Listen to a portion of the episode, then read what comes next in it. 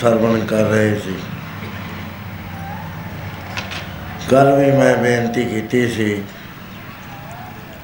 ਕਿ ਜਿੱਥੇ ਕੋਈ ਵੀ ਹੱਥ ਨਾ ਪੈਂਦਾ ਹੋਵੇ, ਕੋਈ ਸਹਾਇਤਾ ਨਾ ਕਰ ਸਕਦਾ ਹੋਵੇ, ਉਸ ਥਾਂ ਦੇ ਉੱਤੇ ਨਾਮ ਸਹਾਇਤਾ ਕਰਿਆ ਕਰ। ਕਿਉਂਕਿ ਨਾਮ 'ਚ ਬਹੁਤੀ ਤਾਕਤ ਹੈ। ਇਹਦਾ ਮੁੱਲ ਕੋਈ ਸੰਸਾਰ ਵਿੱਚ ਜਾਣਦਾ ਹੀ ਨਹੀਂ ਹੈ ਪਰ ਜਿੰਨੀ ਇਹ ਚੰਗੀ ਚੀਜ਼ ਹੈ ਉਨਾ ਹੀ ਸਾਡਾ ਭਰੋਸਾ ਘੱਟ ਹੈ ਇਹਦੇ ਉੱਤੇ। ਅਸੀਂ ਆਪਣੇ ਆਪ ਤੇ ਦੇਵੀ ਦੇਵਤਿਆਂ, ਬੜੀਆਂ ਵਸਾਣੀਆਂ ਦੇ ਉੱਤੇ ਭਰੋਸਾ ਰੱਖਦੇ ਆ ਨਾਮ ਤੇ ਨਹੀਂ ਹੈ ਭਰੋਸਾ। ਹੁਣੇ ਹੀ ਮੇਰੇ ਤੋਂ ਪਹਿਲਾਂ ਸੁਣ ਰਹੇ ਸੀ ਇੱਕ ਸਾਖੀ, ਭਾਈ ਤਾਰੇ ਦੀ ਮਲਤਾਨ ਵਿੱਚ ਹੋਇਆ ਹੈ ਬੜਾ ਵੱਡਾ ਸੇਠ ਸੀ ਇਹ ਉੱਥੇ ਦਾ। ਇਹਦੇ ਕੋ ਉਹਦੀ, ਇਹਦੀ ਇਮਾਨਦਾਰੀ ਇੰਨੀ ਮਸ਼ਹੂਰ ਸੀ ਕਿ ਵੱਡੀਆਂ ਵੱਡੀਆਂ ਰਕਮਾਂ, ਵੱਡੀਆਂ ਕੀਮਤੀ ਚੀਜ਼ਾਂ ਇਹਦੇ ਪਾਸ ਰੱਖ ਜਾਇਆ ਕਰਦੇ ਸਨ। 6 ਮਹੀਨੇ, ਸਾਲ 2 ਸਾਲ ਤੋਂ ਬਾਅਦ ਜਦ ਜੀ ਕਰਦਾ ਹੈ ਵਾਪਸ ਲੈ ਲੈਂਦੇ ਸੀ। ਕਦੇ ਝੂਠ ਨਹੀਂ ਸੀ ਬੋਲਦਾ। ਅੰਮ੍ਰਿਤ ਵੇਲੇ ਉੱਠਦਾ ਸੀ, ਜੋ ਗੁਰਸਿੱਖ ਦਾ ਨੇਮ ਹੁੰਦਾ ਹੈ, ਗੁਰ ਸਤਿਗੁਰ ਕਾ ਜੋ ਸਿੱਖ ਖਾਏ, ਸੋ ਪਲਕੇ ਉਠਾ, ਨਾਮ ਤੇ ਆਵੈ। ਉਦਮ ਕਰੇ, ਭਲਕੇ ਪ੍ਰਵਾਤੀ ਇਸ਼ਨਾਨ ਕਰਾਏ, ਅੰਮ੍ਰਿਤਸਰ ਨਾ ਆਵੈ। ਗੁਰਸਿੱਖ ਦਾ ਇਹ ਫਰਜ਼ ਹੁੰਦਾ ਹੈ, ਅੰਮ੍ਰਿਤ ਵੇਲੇ ਜਾਗਣਾ, ਨਾਮ ਜਪਣਾ, ਅੰਦਰ ਦੀ ਖੋਜ ਕਰਨੀ, ਕਿਉਂਕਿ ਸਾਡੇ ਅੰਦਰ ਵਾਹਿਗੁਰੂ ਜੀ ਬੈਠੇ ਨੇ। ਸਾਰੀ ਜ਼ਿੰਦਗੀ 'ਚ ਪਤਾ ਨਹੀਂ ਲੱਗਦਾ, ਸੁਰਤ ਚੜਦੀ ਨਹੀਂ, ਉਸ ਥਾਂ ਪਹੁੰਚਦੀ ਨਹੀਂ ਹੈ। ਕੋਲ ਰਹਿੰਦਾ ਹੋਇਆ ਵਾਹਿਗੁਰੂ ਨਹੀਂ ਦਿਸਦਾ। ਸੋ ਗੁਰਸਿੱਖ ਨੂੰ ਹੁਕਮ ਹੈ ਕਿ ਤੂੰ ਅੰਮ੍ਰਿਤ ਵੇਲੇ ਉੱਠ ਕੇ ਇਸ਼ਨਾਨ ਕਰਕੇ ਬੰਦਗੀ ਕਰਿਆ ਕਰ। ਇਸ ਗੁਰਸਿੱਖ ਦੀ ਸੋਭਾ ਦੂਰ ਦਰਾਜ ਤੱਕ ਫੈਲੀ ਹੋਈ ਸੀ। ਉਹ ਸ਼ਹਿਰ ਵਿੱਚ ਕੋਈ ਡਾਕਾ ਪੈ ਗਿਆ। ਕਿ ਚੋਰ ਨੇ ਭਾਈ ਤਾਰੇ ਦਾ ਨਾਂ ਲੈ ਕੇ ਆਵਾਜ਼ ਮਾਰ ਦਿੱਤੀ, ਤੁਸੀਂ ਸੁਣਿਆ ਹੀ ਹੈ ਹੁਣ। ਅਸੀਂ ਗਵਾਹੀਆਂ ਉਹਦੇ ਖਿਲਾਫ ਭੁਗਤੀਆਂ। ਕਾਜੀ ਫੈਸਲਾ ਨਹੀਂ ਕਰ ਰਿਹਾ। ਕਹਿਣ ਲੱਗਿਆ, ਭਾਈ ਤਾਰਾ, ਤੂੰ ਵੀ ਤਾਂ ਦੋ ਚਾਰ ਗਵਾਹੀਆਂ ਸਫ਼ਾਈ ਦੀਆਂ ਪੇਸ਼ ਕਰ। ਕਹਿਣ ਲੱਗਾ ਮੇਰੀ ਤਾਂ ਗਵਾਹੀ ਇੱਕੋ ਹੀ ਹੈ ਕਿ ਮੈਂ ਗੁਰੂ ਦਾ ਸਿੱਖ ਹਾਂ ਹੋਰ ਮੇਰੇ ਕੋਲ ਗਵਾਹੀ ਨਹੀਂ ਹੈ। ਬਾਤ ਬਣੀ ਨਾ, ਨਵਾਬ ਦੇ ਕੋਲ ਕੇਸ ਦੇਤਾ। ਦੋ ਤਿੰਨ ਮਹੀਨੇ ਨਵਾਬ ਨੇ ਕੋਈ ਫੈਸਲਾ ਨਾ ਕਰਿਆ। ਕਾਜੀ ਨੇ ਕਿਹਾ ਕਿ ਮਹਾਰਾਜ, ਨਵਾਬ ਸਾਹਿਬ, ਇਹ ਡਾਕੇ ਦਾ ਕੇਸ ਹੈ, ਇਹਦਾ ਫੈਸਲਾ ਹੋਣਾ ਚਾਹੀਦਾ। ਹੈ। ਮੁਲਜ਼ਮ ਫੜਿਆ ਹੋਇਆ ਹੈ, ਗ੍ਰਿਫਤਾਰ ਹੈ। ਜੇਲ੍ਹ ਦੇ ਵਿੱਚ ਬੰਦ ਹੈ। ਮੁਲਜ਼ਮ ਹੋਣ ਕਰਕੇ ਉਹ ਸਫ਼ਾਈ ਦੀ ਕੋਈ ਗਵਾਹੀ ਨਹੀਂ ਦੇ ਰਿਹਾ, ਕਿਉਂਕਿ ਉਹਦੇ ਹੱਕ ਵਿੱਚ ਕੋਈ ਵੀ ਹੈ ਨਹੀਂ। ਜੇ ਉਹ ਸੱਚਾ ਹੁੰਦਾ, ਦੋ ਚਾਰ ਬੰਦੇ ਤਾਂ ਨਿਤਰੇ ਆਉਂਦੇ ਐਡੇ ਬੜੇ ਸ਼ਹਿਰ ਚੋਂ। ਨਾ ਉਹ ਗਵਾਹੀ ਦਵਾਉਂਦਾ। ਹੈ। ਇੱਕੋ ਗੱਲ ਕਹਿੰਦਾ ਹੈ ਕਿ ਮੈਂ ਗੁਰੂ ਦਾ ਸਿੱਖਾ ਹੋ ਰੇ ਦੂੰਗਾ ਮੇਰੇ ਕੋਲ ਗਵਾਹੀ ਨਹੀਂ ਹੈ। ਤੇ ਆਪਨੇ ਵੀ 3 ਮਹੀਨੇ ਫੈਸਲਾ ਨਹੀਂ ਕਰਿਆ। ਫੈਸਲਾ ਇਹ ਸੀ ਕਿ ਸਜ਼ਾਏ ਮੌਤ ਮਿਲਦੀ ਸੀ ਤੇ ਨਾਲ ਸਜ਼ਾ ਇਸ ਤਰ੍ਹਾਂ ਦਿੱਤੀ ਜਾਂਦੀ ਕਿ ਅੱਧਾ ਧਰਤੀ ਵਿੱਚ ਕੱਢ ਦਿੱਤਾ ਜਾਂਦਾ ਸੀ ਬੰਦਾ। ਉਹਦੇ ਬਾਅਦ ਉਹਦੇ ਸਰੀਰ ਨੂੰ ਐਸੀਆਂ ਚੀਜ਼ਾਂ ਲਾਉਂਦੇ ਸੀ। ਦਹੀਂ ਆਦ ਕੋਈ ਹੋਰ ਮਿੱਠੀਆਂ ਚੀਜ਼ਾਂ ਕੁੱਤੇ ਛੱਡ ਦਿੰਦੇ ਸੀ, ਕੁੱਤੇ ਗਜਾਏ ਹੋਏ ਸੀ। ਉਹ ਬਹੁਤ ਬੁਰੀ ਤਰ੍ਹਾਂ ਨਾਲ ਉਹ- ਉਹਦਾ ਮਾਸ ਖਿੱਚ ਖਿੱਚ ਕੇ ਉਹਨੂੰ ਮਾਰਿਆ ਕਰਦੇ ਸੀ। ਭਿਆਨਕ ਸਜ਼ਾ ਸੀ, ਡਾਕੇ ਦੀ। ਨਵਾਬ ਕਹਿਣ ਲੱਗਿਆ ਕਿ ਠੀਕ ਹੈ ਕਾਜੀ ਸਾਹਿਬ। ਮੈਂ ਗੱਲ ਕੀਤੀ ਸੀ, ਉਸ ਨੂੰ ਬੁਲਾ ਕੇ ਸਿੱਖ ਨੂੰ। ਗਵਾਹੀ ਵਾਸਤੇ ਮੈਂ ਵੀ ਕਿਹਾ ਸੀ। ਉਸ ਨੇ ਕਿਹਾ ਕਿ ਨਵਾਬ ਸਾਹਿਬ, ਮੇਰੇ ਖਿਲਾਫ 80 ਗਵਾਹੀਆਂ। ਠੀਕ ਹੈ, ਕਮਜ਼ੋਰ ਨੇ ਲੋਕ, ਸੱਚ ਬੋਲ ਨਹੀਂ ਸਕਦੇ, ਡਰਦੇ ਨੇ। ਆਪ ਦਾ ਜੋ ਕੁਤਬਾਲ ਹੈ, ਉਹ ਬੜਾ ਸਖਤ ਹੈ। ਕੋਈ ਬੰਦਾ ਉਹਦੀ ਮਰਜ਼ੀ ਤੋਂ ਖਿਲਾਫ ਬਾਤ ਨਹੀਂ ਕਰ ਸਕਦਾ। ਸੋ ਮੈਂ ਕਦੀ ਗਵਾਹੀ ਦੇਣੀ ਹੈ। ਕਹਿਣ ਲੱਗਿਆ, ਕਾਜੀ ਸਾਹਿਬ, ਗੁਰੂ ਦਾ ਸਿੱਖ ਕਦੇ ਵੀ ਇਹ ਕੰਮ ਨਹੀਂ ਕਰ ਸਕਦਾ। ਹਾਲਾਂਕਿ ਮੈਂ ਇਸਲਾਮ ਵਿੱਚ ਹਾਂ। ਗੁਰੂ ਦਾ ਸਿੱਖ ਕਦੇ ਵੀ ਝੂਠ ਨਹੀਂ ਬੋਲੇਗਾ, ਕਦੇ ਧੋਖਾ ਨਹੀਂ ਦੇਗਾ ਕਦੇ ਛਲ ਨਹੀਂ ਕਰੇਗਾ, ਕਦੇ ਕਪਟ ਨਹੀਂ ਕਰੇਗਾ, ਕਦੇ ਨਿੰਦਿਆ ਨਹੀਂ ਕਰੇਗਾ, ਕਦੇ ਚੋਰੀ ਨਹੀਂ ਕਰੇਗਾ, ਕਦੇ ਈਰਖਾ ਨਹੀਂ ਕਰੇਗਾ।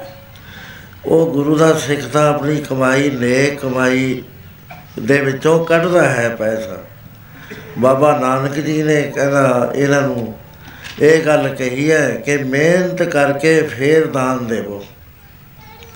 ਮੈਨੂੰ ਇਹ ਵੀ ਪਤਾ ਹੈ ਬਈ ਚੋਰ ਡਾਕੂ ਪੈਸੇ ਲਿਆ ਕੇ ਜਦੋਂ ਦਾਨ ਕਰਦੇ ਸੀ, ਗੁਰੂ ਨਾਨਕ ਨੇ ਉਹਨਾਂ ਨੂੰ ਮੰਨਿਆ ਨਹੀਂ ਹੈ। ਸਮਤ ਦਿੱਤੀ ਵੀ ਇਹ ਜਿਹੜਾ ਦਾਨ ਹੈ, ਇਹ ਨਹੀਂ ਲੱਗਣਾ। ਨਾਲ ਉਹਨਾਂ ਨੇ ਕਿਹਾ ਕਿ ਦੇਖ, ਪੁੱਛਿਆ ਵੀ ਐ ਦੱਸੋ, ਤੁਸੀਂ ਕੰਡੇ ਬੀਜਦੇ ਹੋਵੋ, ਕਦੇ ਉਹਨੂੰ ਅੰਗੂਰ ਲੱਗ ਸਕਦਾ ਹੈ? ਆਪੇ ਸੋਚੋ। ਇਸ ਤਰ੍ਹਾਂ ਦੀ ਸਮਤਾਂ ਦੇ ਦੇ ਕੇ ਗੁਰੂ ਨਾਨਕ ਨੇ ਐਸੇ ਨੇਕ ਬੰਦਿਆਂ ਦਾ ਸਮੂਹ ਪੈਦਾ ਕੀਤਾ ਹੈ, ਜਿਨ੍ਹਾਂ ਦਾ ਕੰਮੇ ਨੇਕੀ ਕਰਨਾ ਸੋ ਕਾਜੀ ਸਾਹਿਬ, ਗੁਰੂ ਦਾ ਸਿੱਖ ਨਾ ਕਦੇ ਝੂਠ ਬੋਲੂ। ਕਹਿਣ ਲੱਗਿਆ, ਮਹਾਰਾਜ, ਗਵਾਹੀਆਂ ਕਹਿੰਦੇ ਠੀਕ ਹੈ, ਕਾਨੂੰਨ ਦੇ ਮੁਤਾਬਕ ਉਹ ਕੇ ਆਇਆ ਹੋਇਆ ਹੈ। ਪਰ ਮੇਰੇ ਅੰਦਰੋਂ ਜ਼ਮੀਰ ਇਹ ਕਹਿੰਦੀ ਹੈ ਕਿ ਗੁਰੂ ਦਾ ਸਿੱਖ ਨਾ ਕਦੇ ਝੂਠ ਬੋਲੂ ਨਾ ਡਾਕਾ ਮਾਰਨਾ ਤਾਂ ਕਿੱਥੇ ਰਿਹਾ ਉਹਦਾ ਵੰਡ ਕੇ ਖਾਂਦਾ ਹੈ। ਫੇਰ ਭਾਈ ਤਾਰਾ, ਇਹਦੀ ਸ਼ੋਹਰਤ ਤਾਂ ਇਸਲਾਮ ਵਾਲਿਆਂ ਵਿੱਚ ਵੀ ਉਵੇਂ ਹੈ, ਪੀਰਾਂ ਵਿੱਚ ਵੀ ਉਵੇਂ ਹੈ, ਹਿੰਦੂਆਂ ਵਿੱਚ ਵੀ ਉਵੇਂ ਹੈ ਹੋਰ ਜਿਹੜੀਆਂ ਜਾਤੀਆਂ ਹੈ, ਉਹ ਸਾਰੇ ਇਸ ਨੂੰ ਨੇਕ ਬੰਦਾ ਕਹਿੰਦੇ, ਮੈਂ ਗੁਨਾਹ ਕਿਵੇਂ ਕਰਾਂ? ਉਹ ਕਹਿਣ ਲੱਗੇ, ਨਵਾਬ ਸਾਹਿਬ, ਇੱਥੇ ਇਹਨਾਂ ਗੱਲਾਂ ਦਾ ਸਵਾਲ ਨਹੀਂ ਹੈ, ਸਵਾਲ ਹੈ ਕਾਨੂੰਨ ਦਾ। ਕਾਨੂੰਨੀ ਤੌਰ ਦੇ ਉੱਤੇ ਇਹ ਗੁਨਾਹਗਾਰ ਸਾਬਤ ਹੁੰਦਾ ਹੈ। ਇਸ ਕਰਕੇ ਇਹਨੂੰ ਸਜ਼ਾ ਦੇਣੀ ਚਾਹੀਦੀ ਹੈ, ਕੁੱਤਿਆਂ ਤੋਂ ਪੜਵਾਉਣਾ ਚਾਹੀਦਾ ਹੈ। ਫਾਈਲ ਰੱਖ ਦਿੱਤੀ ਉਹਨੇ। ਭਾਈ ਤਾਰੇ ਨੂੰ ਫੇਰ ਕਿਹਾ ਕਿ ਭਾਈ ਤਾਰਾ, ਕੋਈ ਤਾਂ ਗਵਾਹੀ ਦੇ ਆਪਣੇ ਕਹਿਣ ਲੱਗਾ ਨਵਾਬ ਸਾਹਿਬ। ਮੇਰੇ ਕੋਲ ਤਾਂ ਇੱਕੋ ਹੀ ਗਵਾਹੀ ਹੈ, ਉਹ ਹੈ ਪਰਮੇਸ਼ਰ ਦਾ ਨਾਮ। ਮੇਰਾ ਵਿਸ਼ਵਾਸ ਹੈ ਕਿ ਉਸ ਨਾਮ ਨੇ ਮੇਰੀ ਸਹਾਇਤਾ ਕਰਨੀ ਹੈ। ਉਹ ਇਸੇ ਨਾਮ ਨੇ ਸਹਾਇਤਾ ਕਰੀ ਸੀ, ਦ੍ਰੋਪਦੀ ਦੀ।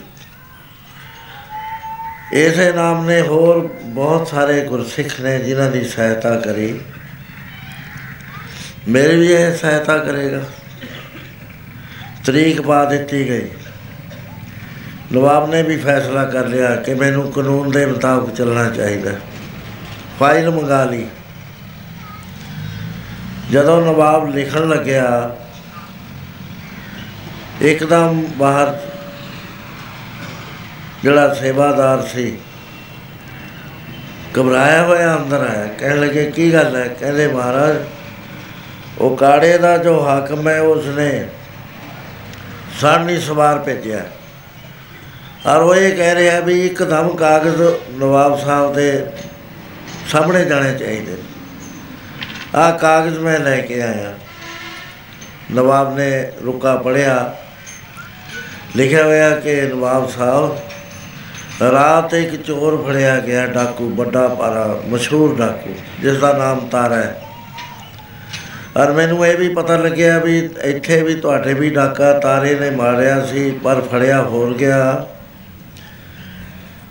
ਤੇ ਇਹ ਵੀ ਮੈਨੂੰ ਪਤਾ ਲੱਗਿਆ ਵੀ ਅੱਜ ਕੱਲ ਤੁਸੀਂ ਉਹਦਾ ਫੈਸਲਾ ਕਰਨ ਵਾਲੇ ਹੋ। ਤੇ ਦੇਖਿਓ ਕਿਤੇ ਉਹ ਬੇਗਨਾ ਬੰਦਾ ਨਾ ਦੂਸਰੇ ਦੇ ਥਾਂ ਸਜ਼ਾ ਭੁਗਤ ਲਵੇ। ਉਹ ਡਾਕੂ ਅਸੀਂ ਫੜ ਲਿਆ ਤੇ ਉਸਨੇ ਕਿਹਾ ਵੀ ਮਲਤਾਨ ਵੀ ਮੈਂ ਹੀ ਡਾਕਾ ਮਾਰਿਆ ਸੀ। ਸੋ ਉਸ ਵੇਲੇ ਨਵਾਬ ਨੇ ਭਾਈ ਤਾਰੇ ਨੂੰ ਜੇਲ੍ਹ ਦੇ ਵਿੱਚੋਂ ਰਿਹਾ ਕੀਤਾ। ਪੁੱਲ ਮੰਨੀ ਕਹਿਣ ਲੱਗੇ, ਭਾਈ ਤਾਰਾ, ਸੱਚਮੁੱਚ ਹੀ ਤੇਰਾ ਗੁਰੂ ਸਮਰੱਥ ਹੈ। ਤੇਰੇ ਗੁਰੂ ਨੇ ਜੋ ਤੈਨੂੰ ਨਾਮ ਦਿੱਤਾ ਹੈ, ਉਹ ਵੀ ਸ਼ਕਤੀਸ਼ਾਲੀ ਹੈ। ਸੋ ਇਸ ਤਰ੍ਹਾਂ ਸਾਧ ਸੰਗਤ ਜੀ, ਜਿੱਥੇ ਕੋਈ ਕਿਸੇ ਦਾ ਹੱਥ ਵੀ ਨਾ ਪਹੁੰਚ ਸਕੇ, ਉਥੇ ਨਾਮ ਸਹਾਇਤਾ ਕਰਦਾ ਹੈ। ਨਾਮ ਗੁਰੂ ਦੇ ਪਾਸ ਹੁੰਦਾ ਹੈ ਐਸੀਆਂ ਬੇਅੰਤ ਸਾਖੀਆਂ ਆਉਂਦੀਆਂ ਹੈ। ਗੁਰੂ ਪੰਜਵੇਂ ਪਾਤਸ਼ਾਹ ਜੀ ਦੇ ਦਰਬਾਰ ਵਿੱਚ ਗਜਨੀ ਦਾ ਜੋ ਨਵਾਬ ਸੀ ਉਸ ਦਾ ਵੱਡਾ ਜਰਨੈਲ ਉਹ ਵੀ ਗੁਰੂ ਦਾ ਸਿੱਖ ਸੀਗਾ ਤੇ ਉਹਦਾ ਨਾਮ ਸੀ ਭਾਈ ਤਲੋਕਾ ਭਾਈ ਤਲੋਕੇ ਨੇ ਗੁਰੂ ਮਹਾਰਾਜ ਦੇ ਦਰਸ਼ਨ ਨਹੀਂ ਸੀ ਅਜੇ ਕੀਤੇ। ਗੁਰਸਿੱਖੀ ਦੇ ਮੰਡਲ 'ਚ ਜਾਂਦਾ ਸੀ, ਕੀਰਤਨ ਸੁਣਦਾ ਸੀ, ਸਤਸੰਗ ਕਰਦਾ ਸੀ, ਨੇਕ ਕੰਮ ਕਰਦਾ ਸੀ। ਨਵਾਬ ਉਹਦੇ ਉੱਤੇ ਬਹੁਤ ਹੀ ਪ੍ਰਸੰਨ ਸੀ। ਕਿਸੇ ਮੁਸਲਮਾਨ ਨੂੰ ਆਪਣਾ ਵੱਡਾ ਜਰਨੈਲ ਨਹੀਂ ਸੀ ਬਣਾਇਆ। ਜਰਨੈਲ ਵੱਡਾ ਬਣਾ ਕੇ ਬਾਡੀਗਾਰਡ ਵੀ ਆਪਦਾ ਉਸੇ ਨੂੰ ਬਣਾਇਆ। ਉਹ ਗੁਰੂ ਮਹਾਰਾਜ ਜੀ ਦੇ ਪਾਸ ਅੰਮ੍ਰਿਤਸਰ ਆਉਂਦਾ ਹੈ। ਦੀਵਾਨ ਲੱਗਿਆ ਹੋਇਆ ਹੈ। ਮਹਾਰਾਜ ਜੀ ਬਚਨ ਕਰ ਰਹੇ ਨੇ। ਸੰਗਤਾਂ ਬੈਠੀਆਂ ਨੇ। ਇੱਕ ਟੱਕ ਗੁਰੂ ਮਹਾਰਾਜ ਜੀ ਦੇ ਚਿਹਰੇ ਵੱਲ ਸਾਰੇ ਝਾਕ ਰਹੇ ਨੇ ਜਿਵੇਂ ਸੈਂਕੜੇ ਚਕੋਰਾਂ ਚੰਦਰਮਾ ਵੱਲ ਦੇਖਦੀਆਂ। ਜਵਾਬ ਦੀ ਦੀਵਾਨ ਦੀ ਸਮਾਪਤੀ ਹੋਈ। ਉਪਰੰਤ ਮੇਵੜਿਆਂ ਨੇ ਇੱਕ ਇੱਕ ਸਿੱਖ ਪੇਸ਼ ਕੀਤਾ ਕਿ ਮਹਾਰਾਜ ਇਹ ਫਲਾਣੇ ਥਾਂ ਤੇ ਆਇਆ ਹੈ, ਇਹ ਫਲਾਣੇ ਥਾਂ ਤੇ ਆਇਆ ਹੈ। ਗੁਰੂ ਮਹਾਰਾਜ ਇੱਕ ਅੱਧਾ ਮਿੰਟ ਦੇ ਕੇ ਵਚਨ ਸੁਣਦੇ ਸਨ। ਇਸੇ ਤਰ੍ਹਾਂ ਕਰਦੇ ਕਰਦੇ ਭਾਈ ਤਲੋਕੇ ਦੀ ਜਦ ਵਾਰੀ ਆਈ, ਉਸ ਵੇਲੇ ਮਹਾਰਾਜ ਨੂੰ ਦੱਸਿਆ ਗਿਆ ਕਿ ਮਹਾਰਾਜ ਇਹ ਗਜਨੀ ਦੇ ਨਵਾਜ਼, ਨਵਾਬ ਦਾ ਵੱਡਾ ਜਰਨੈਲ ਹੈ। ਪਰ ਇਹਨਾਂ ਇਹ ਭਰੋਸੇਦਾਇਕ ਹੈ ਕਿ ਉਸ ਨਵਾਬ ਨੇ ਆਪਣੀ, ਆਪਣਾ ਪਰਸਨਲ ਬਾਡੀਗਾਰਡ ਆਪਣੇ ਸਰੀਰ ਦੀ ਰਾਖੀ ਵਾਸਤੇ ਇਸ ਦੀ ਡਿਊਟੀ ਲਾਈ ਹੋਈ ਹੈ। ਅੱਜ ਇਹ ਗਜਨੀ ਤੋਂ ਚੱਲ ਕੇ ਸੰਗਤਾਂ ਦੇ ਨਾਲ ਆਪ ਦੇ ਦਰਬਾਰ ਵਿੱਚ ਪਹੁੰਚਿਆ। ਹੈ। ਉਸ ਵੇਲੇ ਮਹਾਰਾਜ ਨੇ ਕਿਹਾ ਗੁਰਸਿੱਖਾ ਕੀ ਤੇਰਾ ਉਦੇਸ਼ ਹੈ? ਕਿਸ ਮੰਤਵ ਨੂੰ ਲੈ ਕੇ ਗੁਰੂ ਦਰਬਾਰ ਵਿੱਚ ਆਇਆ? ਉਸ ਵੇਲੇ ਉਹਨੇ ਦੋਏ ਹੱਥ ਜੋੜੇ। ਇਸ ਤਰ੍ਹਾਂ ਬੇਨਤੀ ਕਰਦਾ ਹੈ ਪੜੋ ਪਿਆਰ ਨਾਲ। ਮੈਨੂੰ ਜਮਾਂ ਤੋਂ ਬਚਾ ਲੈ ਸਤਿਗੁਰ ਮੇਰਿਆ ਜਮਾਂ ਵਾਲੀ ਮਾਰ ਹੈ ਬੁਰੀ ਜਮਾਨ ਤੋਂ ਬਚਾ ਲੈ ਸਤਿਗੁਰ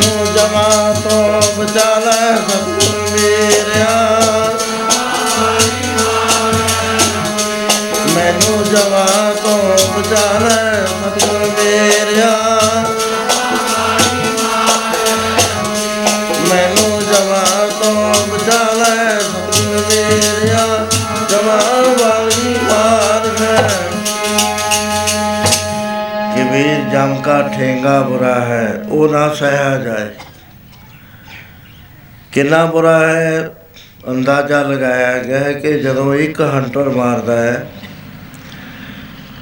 400 ਵਾਰੀ ਵਿਛੂ ਡੰਗ ਮਾਰੇ ਇਕੱਠਾ ਤੇ 1000 ਵਾਰੀ ਇੱਕੋ ਜ਼ਖਮ ਦੇ ਉੱਤੇ ਤਲਵਾਰ ਮਾਰੀ ਜਾਵੇ, ਜਿੰਨਾ ਦੁੱਖ ਉਹਦਾ ਹੁੰਦਾ ਹੈ ਉਹਨਾਂ ਇੱਕ ਹੰਟਰ ਦਾ ਹੁੰਦਾ ਹੈ। ਬੇਪਰਵਾਹ ਹੋ ਕੇ ਅਸੀਂ ਸਮਾਂ ਬਰਬਾਦ ਕਰ ਰਹੇ ਹਾਂ ਐ ਸੰਸਾਰ ਨੂੰ ਅਸੀਂ ਜਾਣਦੇ ਹਾਂ ਇਹ ਜਗ ਮਿੱਠਾ ਅਗਲਾ ਕਿਨ ਡਿਠਾ। ਜਿਨ੍ਹਾਂ ਨੇ ਦੇਖਿਆ ਹੈ, ਉਹਨਾਂ ਨੇ ਸ- ਸਾਨੂੰ ਦੱਸ ਦਿੱਤਾ ਵੀ ਉੱਥੇ ਤਾਂ ਬਹੁਤ ਬੁਰਾ ਹਾਲ ਹੁੰਦਾ। ਹੈ ਨਾਨਕ ਨਾਨਕ ਆਖੇ ਰੇ ਮਨਾ ਸੁਣਿਓ ਸਿੱਖ ਸਹੀ। ਲੇਖਾ ਰੱਬ ਮੰਗੇ ਸਿਆ ਬੈਠਾ ਕੱਢ ਬਹੀ। ਤਲਵਾ ਪੌਸਨ ਆਕੀਆਂ ਬਾਕੀ ਜਿਨਾ ਰਹੀ। ਅਜ਼ਰਾਈਲ ਫਰੇਸ਼ਤਾ ਹੋਸੀ ਆਏ ਤੇ ਆਪਣ ਜਾਣਨਾ ਸੁਝਈ ਪੀੜੀ ਗਲੀ ਫਈ। ਕੂੜ ਨੇ ਫੁੱਟੇ ਨਾਨਕਾ, ਉੜਕ ਸੱਚ ਸੇ। ਇੱਥੇ ਤਾਂ ਮਨਮਸਤੀਆਂ ਆਦਮੀ ਕਰ ਲੈਂਦਾ ਹੈ, ਨਿੰਦਿਆ ਕਰਦਾ ਹੈ ਚੁਗਲੀਆਂ ਕਰਦਾ ਹੈ, ਈਰਖਾ ਕਰਦਾ ਹੈ। ਦੂਸਰੇ ਦਾ ਮਾਲ ਖੋਹਦਾ ਹੈ। ਪਰ ਉੱਥੇ ਜਾ ਕੇ ਹਾਲ ਕੀ ਹੁੰਦਾ ਹੈ? ਮਹਾਰਾਜ ਕਹਿੰਦੇ, ਲੈ ਫਾਹੇ ਰਾਤੀ ਤੁਰੇ ਪ੍ਰਭ ਜਾਣੇ ਪ੍ਰਾਣੀ, ਤੱਕੇ ਨਾਰ ਪਰਾਈਆਂ, ਲੋਕ ਅੰਦਰ ਠਾਣੀ, ਸੰਨੀ ਦੇਨ ਬਖੰਮ ਥਾਏ, ਮਿੱਠੇ ਮਦ ਬਾਣੀ। ਕਰਮੀ ਆਪੋ ਆਪਣੀ ਆਪੇ ਪਛਤਾਣੀ ਅਜ਼ਰਾਈਲ ਫਰੇਸ਼ਤਾ ਤਿਲ ਪੀੜੇ ਖਾਣੀ। ਦਰ ਲੈ ਲੇਖਾ ਪੀੜ ਸੁਟੈ, ਨਾਨਕਾ ਜਿਉ ਤੇਲ, ਜਿਵੇਂ ਤੇਲ ਸਰੋਂ ਨੂੰ ਪੀੜ ਦਿੰਦੇ ਨੇ, ਐ ਪੀੜਿਆ ਜਾਂਦਾ ਹੈ ਬੰਦਾ। ਇੱਥੇ ਤਾਂ ਛਪਾ ਲੇਗਾ, ਉੱਥੇ ਨਹੀਂ ਛੁਪਣਾ। ਉਹ ਦਰਗਾਹ ਸੱਚੀ ਹੈ। ਉੱਥੇ ਸੱਚ ਦਾ ਨਿਬੇੜਾ ਹੁੰਦਾ। ਉੱਥੇ ਸੱਚੇ ਹੀ ਸੱਚ ਨਿਬੜਾ ਚੁਣ ਬਾ ਕਦੇ ਜਜਮਾਲਿਆ ਆਦਮੀ ਸੰਸਾਰ ਤੇ ਆਉਂਦਾ ਹੈ। ਇਹਦਾ ਕੰਮ ਇਹ ਹੋਇਆ ਕਰਦਾ ਹੈ ਕਿ ਪਰਮੇਸ਼ਰ ਦਾ ਭਜਨ ਕਰਨਾ। ਨੌ ਮਹੀਨੇ ਮਾਤਾ ਦੇ ਗਰਭ ਵਿੱਚ ਪੁੱਠਾ ਲੜਕੇ ਨੇ ਤਪ ਕੀਤਾ। ਹੈ। ਉਸ ਵੇਲੇ ਨਾਮ ਦੀ ਧੋਨੇ ਨੂੰ ਸੁਣਦੀ ਸੀ। ਉਹਦੇ ਆਸਰੇ ਇਹ ਸਮਾਧੀ ਵਿੱਚ ਗਿਆ ਹੋਇਆ ਸੀ। ਇੱਕ 100 ਜਨਮ ਦਾ ਇਸ ਨੂੰ ਉਸ ਵੇਲੇ ਗਿਆਨ ਹੋਇਆ ਕਰਦਾ ਸੀ। ਬਾਰ-ਬਾਰ ਬੇਨਤੀਆਂ ਕਰਦਾ ਹੈ हे ਪ੍ਰਭੂ, ਮੈਨੂੰ ਇਸ ਕੁੰਭੀ ਨਾਲ ਵਿੱਚੋਂ ਕੱਢ ਲੈ। ਮੈਂ ਤੇਰਾ ਨਾਮ ਜਪਾਂਗਾ। ਬਾਰ-ਬਾਰ ਬੇਨਤੀਆਂ ਸੁਣ ਕੇ ਪ੍ਰਭੂ ਨੇ ਕਿਹਾ ਕਿ ਐ ਮਨੁੱਖ ਤੈਨੂੰ ਕਈ ਵਾਰੀ ਮਨੁੱਖਾ ਸਰੀਰ ਦਿੱਤਾ ਹੈ। ਜਦ ਵੀ ਤੂੰ ਚੱਕਰ ਖਾਨਾ ਹੈ ਫੇਰ ਮੁੜ ਕੇ ਕਦੇ ਸੱਪ ਬਣਦਾ ਹੈ ਕਦੇ ਕੁਛ ਬਣਦਾ ਹੈ ਕਦੇ ਕੁਛ ਬਣਦਾ ਹੈ ਫੇਰ 84 ਲੱਖ ਜੂਨਾ ਚ ਘੁੰਮ ਕੇ ਜਾਂਦਾ ਹੁੰਦਾ ਹੈ, ਫੇਰ ਮੈਂ ਤੈਨੂੰ ਮਨੁੱਖਾ ਜਨਮ ਦੇ ਦੇਣਾ ਹਰ ਵਾਰੀ ਤੂੰ ਇਹੀ ਗੱਲ ਕਹਿਣਾ ਹੁੰਦਾ ਹੈ ਕਿ ਮੈਂ ਨਾਮ ਜਪੂੰਗਾ। ਪਰ ਪਿਆਰਿਆ ਕੋਈ ਗਵਾਹ ਲਿਆ ਆਪਣਾ ਜਿਹੜਾ ਇਹ ਕਹੇ ਵੀ ਇਹ ਸੱਚ ਬੋਲਦਾ ਹੈ। ਕਹਿੰਦਾ ਮਹਾਰਾਜ, ਇੱਥੇ ਗਵਾਹ ਨਹੀਂ, ਕਹਿੰਦੇ ਤੇਰੇ ਪੰਜ ਤੱਤਾਂ ਦੇ ਪੰਜ ਦੇਵਤੇ ਗਵਾਹ ਹੈਗੇ ਤੇਰੇ ਕੋਲ। ਆਵਾਜ਼ ਮਾਰ।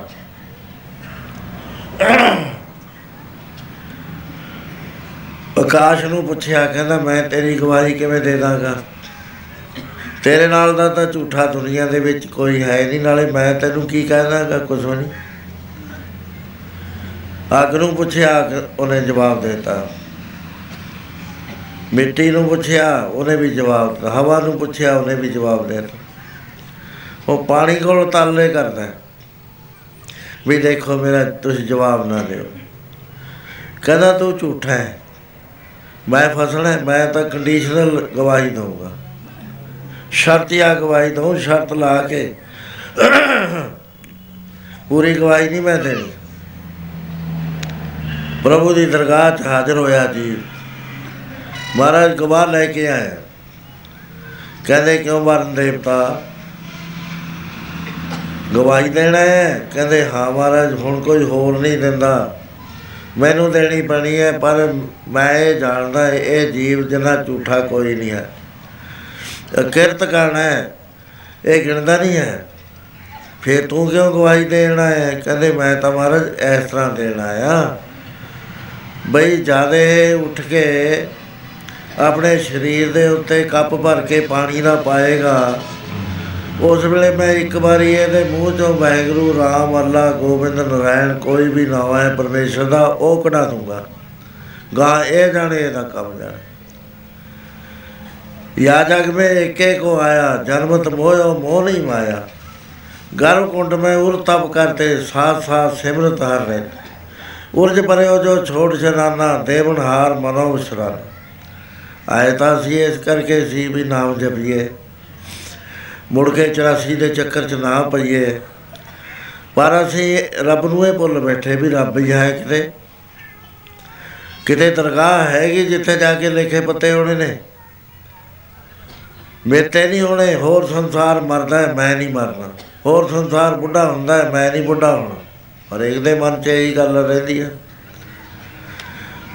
ਅਗਾ ਤਾਂ ਕੋਈ ਚੇਤਦਾ ਹੀ ਨਹੀਂ ਹੈ ਵੀ ਸੰਸਾਰ ਦੇ ਉੱਤੇ ਥੋੜੇ ਦਿਨ ਵਾਸਤੇ ਆ।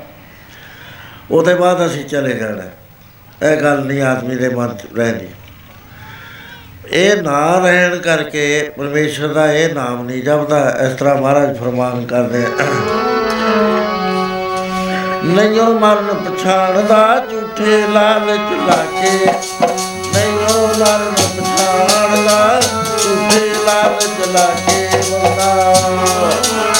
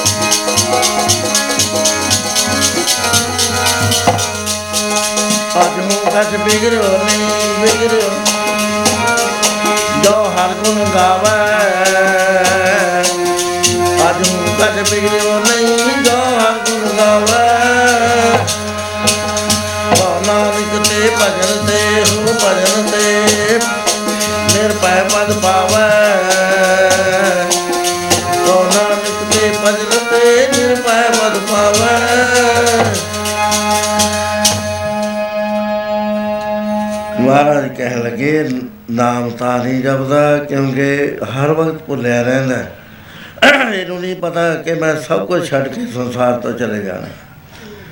ਮੇਰੇ ਨਾਲ ਜੇ ਕੋਈ ਚੀਜ਼ ਜਾਣੀ ਹੈ ਤਾਂ ਉਹ ਪਰਮੇਸ਼ਰ ਦਾ ਨਾਮ ਜਾਣਾ ਹੈ। ਬਾਕੀ ਦਾ ਜਮਦੂਤਾਂ ਨੇ, ਪੁੰਨ ਜਿੰਨੇ ਕੀਤੇ, ਉਹਨੇ ਖੋ ਲੈਣੇ ਨੇ। ਪਾਪਾਂ ਦੀ ਮੇਰੇ ਨਾਲ ਭਾਰੀ ਗੱਡੀ ਜਾਣੀ ਹੈ ਤੇ ਉੱਥੇ ਜਾ ਕੇ ਮੈਂ ਦੁਖੀ ਹੋਣਾ। ਸੋ ਇਸ ਕਰਕੇ ਆਦਮੀ ਨੂੰ ਪਛਾਣ ਨਹੀਂ ਆਉਂਦੀ, ਮੈਂ ਸੰਸਾਰ ਤੋਂ ਜਾਣਾ। ਭਾਈ ਤਲੋਕੇ ਦੇ ਮਨ ਵਿੱਚ ਸਤਸੰਗ ਸੁਣ ਸੁਣ ਕੇ ਨੇਚਾ ਆ ਗਿਆ ਕਿ ਸੰਸਾਰ ਦੇ ਵਿੱਚ ਕੇਵਲ ਨਾਮ ਜਪਣ ਵਾਸਤੇ ਹੈ ਨਹੀਂ ਤਾਂ ਜਮਦੂਤਾਂ ਨਾਲ ਜਦ ਵਾਹ ਪੈਣਾ ਹੈ, ਬਹੁਤ ਬੁਰਾ ਹੈ ਕਬੀਰ ਜਮ ਕਾ ਠੇਂਗਾ ਬੁਰਾ ਹੈ ਉਹ ਨਾ ਸਹਿਆ ਜਾਏ। ਇੱਕ ਜੋ ਸਾਧੂ ਮੋਹ ਮਿਲੇ ਉਹ ਤਨ ਲਿਆ ਚੱਲਾ ਕਹਿ ਲਗੇ ਪਾਤਸ਼ਾਹ ਆਪ ਦੀ ਦਿੱਤੀ ਹੋਈ ਦੌਲਤ ਬਹੁਤ ਹੈ। ਬੱਚਿਆਂ ਦੀਆਂ ਜੋੜੀਆਂ ਆਪਨੇ ਬਖਸ਼ੀਆਂ ਨੇ। ਸੋਹਣੇ ਕਰ ਦਿੱਤੇ ਨੇ। ਇੱਜ਼ਤ ਸਿਰੇ ਦੀ ਮੈਨੂੰ ਆਪਨੇ ਦਵਾਈ ਹੈ ਕਿ ਗਜਨੀ ਦਾ ਨਵਾਬ ਬਜਾਏ ਮੁਸਲਮਾਨ ਦੇ ਉੱਤੇ ਇੰਨਾ ਇਤਬਾਰ ਕਰਨ ਦੇ ਮੇਰੇ ਉੱਤੇ ਇਤਬਾਰ ਕਰਦਾ ਹੈ। ਮੈਂ, ਮੈਨੂੰ ਵੱਡੇ ਅਹੁਦੇ ਦੇ ਕੇ ਫੌਜ ਦਾ ਜਰਨੈਲ ਬਣਾ ਦਿੱਤਾ। ਮਹਾਰਾਜ ਕਹਿੰਦੇ, ਉਹ ਤਾਂ ਠੀਕ ਹੈ ਭਾਈ ਤਲੋਕਾ ਪਰ ਜਮਾਂ ਤੇ ਤਾਂ ਤਾਂ ਬਚ ਸਕਦਾ ਹੈ। ਜੇ ਗੁਰੂ ਵਾਲਾ ਬਣ ਜਾਵੇ ਤੇ ਨਾਮ ਜਪੇ। ਨਾਮ ਜਪਣ ਦੇ ਨਾਲ ਨਾਮ ਨਾਮ ਦੀ ਬਰਕਤ ਇੰਨੀ ਹੈ ਕਿ ਨਾਮ ਸੁਣਤ ਜਮ ਦੂਰੋਂ ਭਾਗੈ ਕੱਲ ਮੈਂ ਦੱਸਿਆ ਸੀ ਵੀ ਕਿਸ ਤਰ੍ਹਾਂ ਨਾਮ ਸੁਣ ਕੇ ਜਮਦੂਤ ਛੱਡ ਕੇ ਹੀ ਚਲੇ ਗਏ, ਮੁੜ ਕੇ ਆਏ ਹੀ ਨਹੀਂ। ਸੋ ਇਸ ਕਰਕੇ ਜੋ ਸਖਾਲਾ ਤਰੀਕਾ ਹੈ, ਉਹ ਤੂੰ ਪੱਲੇ ਬੰਨ ਲੈ। ਫੇਰ ਤੇਰਾ ਛੁਟਕਾਰਾ ਹੋ ਜਾਏਗਾ।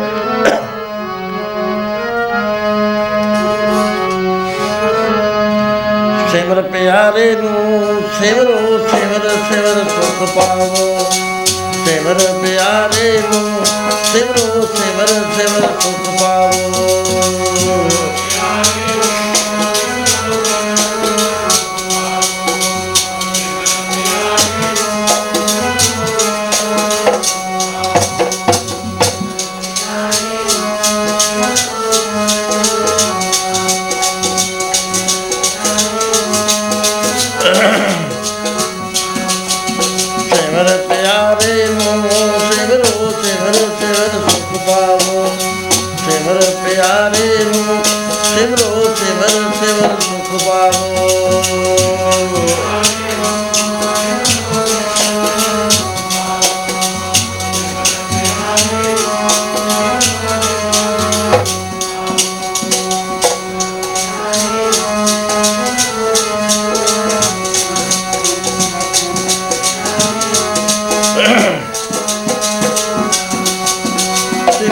ਸਿਮਰੋ ਸਿਮਰ ਸਿਮਰ ਸੁਖ ਪਾਵੋ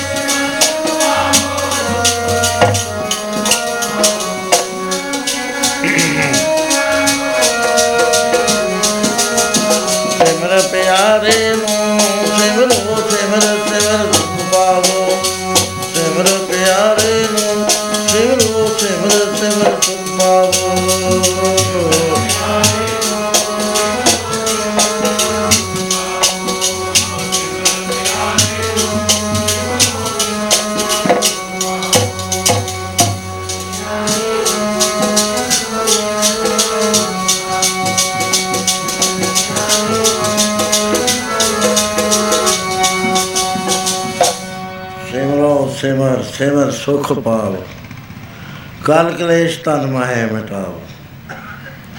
ਕਹਿਣ ਲਗੇ, ਪ੍ਰੇਮੀਆਂ ਜਮਾਂ ਤੋਂ ਬਚਣ ਦਾ, ਜੰਮਣ ਮਰਨ ਤੋਂ ਚੱਕਰ ਜਿਹੜਾ ਜਨਮਦੇ ਆ ਮਰਦੇ ਆ ਬਹੁਤ ਦੁੱਖ ਪਾਉਂਦੇ ਆ, ਇਹਦਾ ਇੱਕੋ ਹੀ ਇਲਾਜ ਵੈਗੁਰੂ ਦਾ ਨਾਮ ਜਪਣਾ ਹੈ।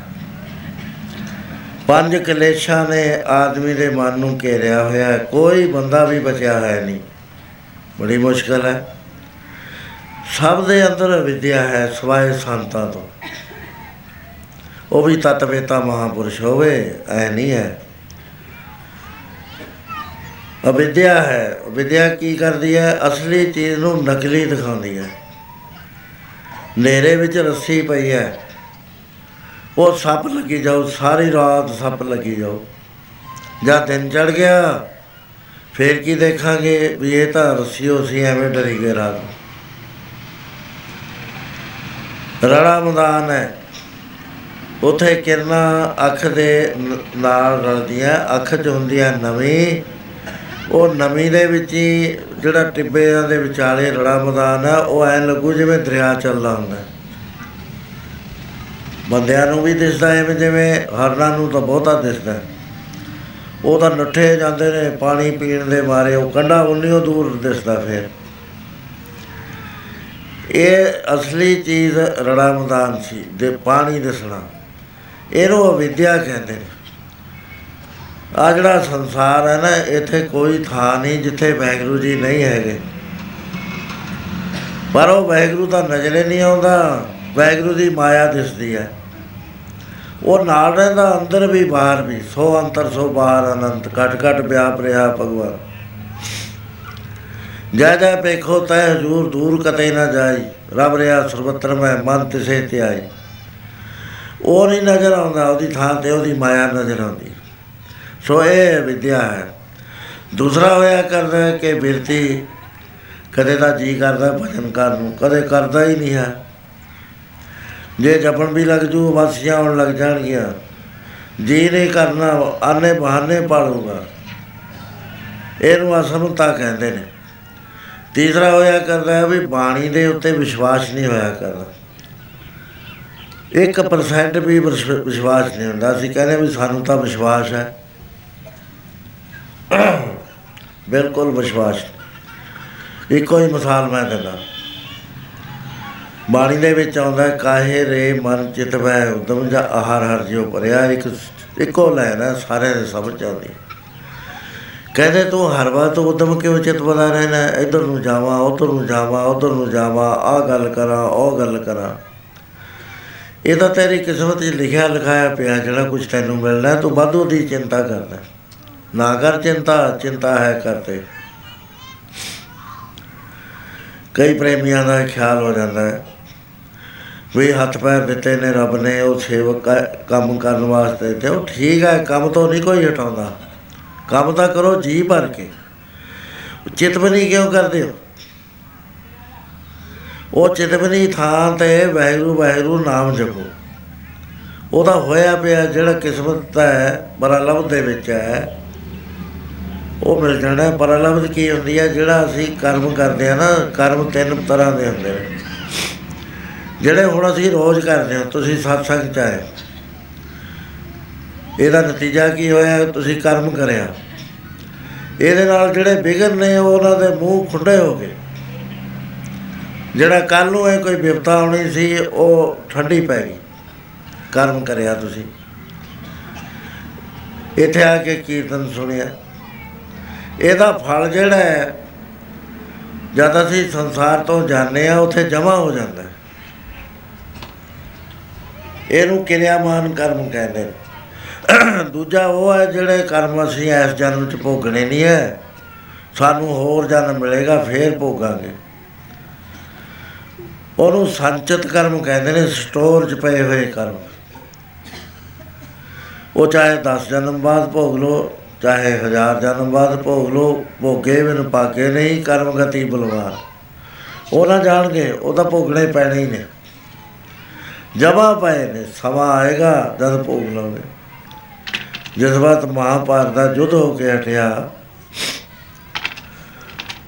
ਕ੍ਰਿਸ਼ਨ ਮਹਾਰਾਜ ਪਾਂਡਵਾਂ ਨੂੰ ਲੈ ਕੇ ਗਏ। ਤੇ ਤਰਾਸ਼ਟਰ ਕੋਲ ਪੰਡ ਕੌਰਵਾਂ ਦੇ ਪਿਤਾ ਕੋਲ। ਉਹਦੇ ਨਾਲ ਪਰਚਾਉਣੀ ਕੀਤੀ, ਮਕਾਨ ਦੇਣਾ ਆਪਾਂ ਕਹਿੰਦੇ ਆ। ਉਹ ਕਹਿਣ ਲੱਗਿਆ ਵੀ ਮਹਾਰਾਜ, ਹੋਰ ਤਾਂ ਨਹੀਂ ਮੈਨੂੰ ਹੈ। ਪਰ ਇਹ ਅਫਸੋਸ ਹੈ ਕਿ ਮੈਨੂੰ ਸਜ਼ਾ ਬਹੁਤੀ ਮਿਲੀ, ਮੇਰਾ 100 ਪੁੱਤਰ ਮਾਰਿਆ ਗਿਆ। ਕ੍ਰਿਸ਼ਨ ਮਹਾਰਾਜ ਕਹਿੰਦੇ, ਤੈਨੂੰ ਕਿਵੇਂ ਪਤਾ ਹੈ ਵੀ ਤੈਨੂੰ ਸਜ਼ਾ ਮਿਲੀ? ਕਹਿੰਦਾ ਮਹਾਰਾਜ, ਮੈਨੂੰ 100 ਜਨਮ ਦਾ ਗਿਆਨ ਹੈ ਪਿਛਲੇ ਦਾ। ਇੱਕ ਦੋ ਜਨਮਾਂ ਦਾ ਨਹੀਂ ਹੈ, ਪੂਰੀ ਤਰ੍ਹਾਂ ਗਿਆਨ ਹੈ। ਕਿਉਂਕਿ ਮੈਂ ਜਮਾਂਦਰੂ ਅੰਨਾ ਮੇਰੀ ਸੁਰਤੀ ਜਿਹੜੀ ਹੈ, ਸੁਖਮਨਾ ਨਾੜੀ ਵਿੱਚ ਪ੍ਰਵੇਸ਼ ਕੀਤੀ ਹੋਈ ਹੈ। ਤਿੰਨ ਨਾੜੀਆਂ ਹੁੰਦੇ ਨੇ, ਸਾਡੀ ਰੀੜ੍ਹ ਦੀ ਹੱਡੀ ਨਾਲ ਇੱਕ ਨੂੰ ਜਿਹੜਾ ਇੱਕ ਨੂੰ ਪਿੰਗਲਾ, ਇੱਕ ਨੂੰ ਸੁਖਮਨਾ ਕਹਿੰਦੇ ਨੇ। ਸੁਖਮਨਾ ਦੇ ਵਿੱਚ ਜਿਹਦੀ ਸੁਰਤ ਪ੍ਰਵੇਸ਼ ਕਰ ਜਾਵੇ, ਕੁੰਡਲੀ ਜਾਗ ਪੈਂਦੀ ਹੈ, ਉਹਨੂੰ ਸੈਂਕੜੇ ਜਨਮਾਂ ਦਾ ਆਉਣ ਵਾਲਿਆਂ ਦਾ ਗਿਆਨ ਹੋ ਜਾਂਦਾ ਹੈ, ਸੈਂਕੜੇ ਜਨਮ ਲੰਘਿਆ ਦਾ ਗਿਆਨ ਹੋ ਜਾਂਦਾ ਹੈ।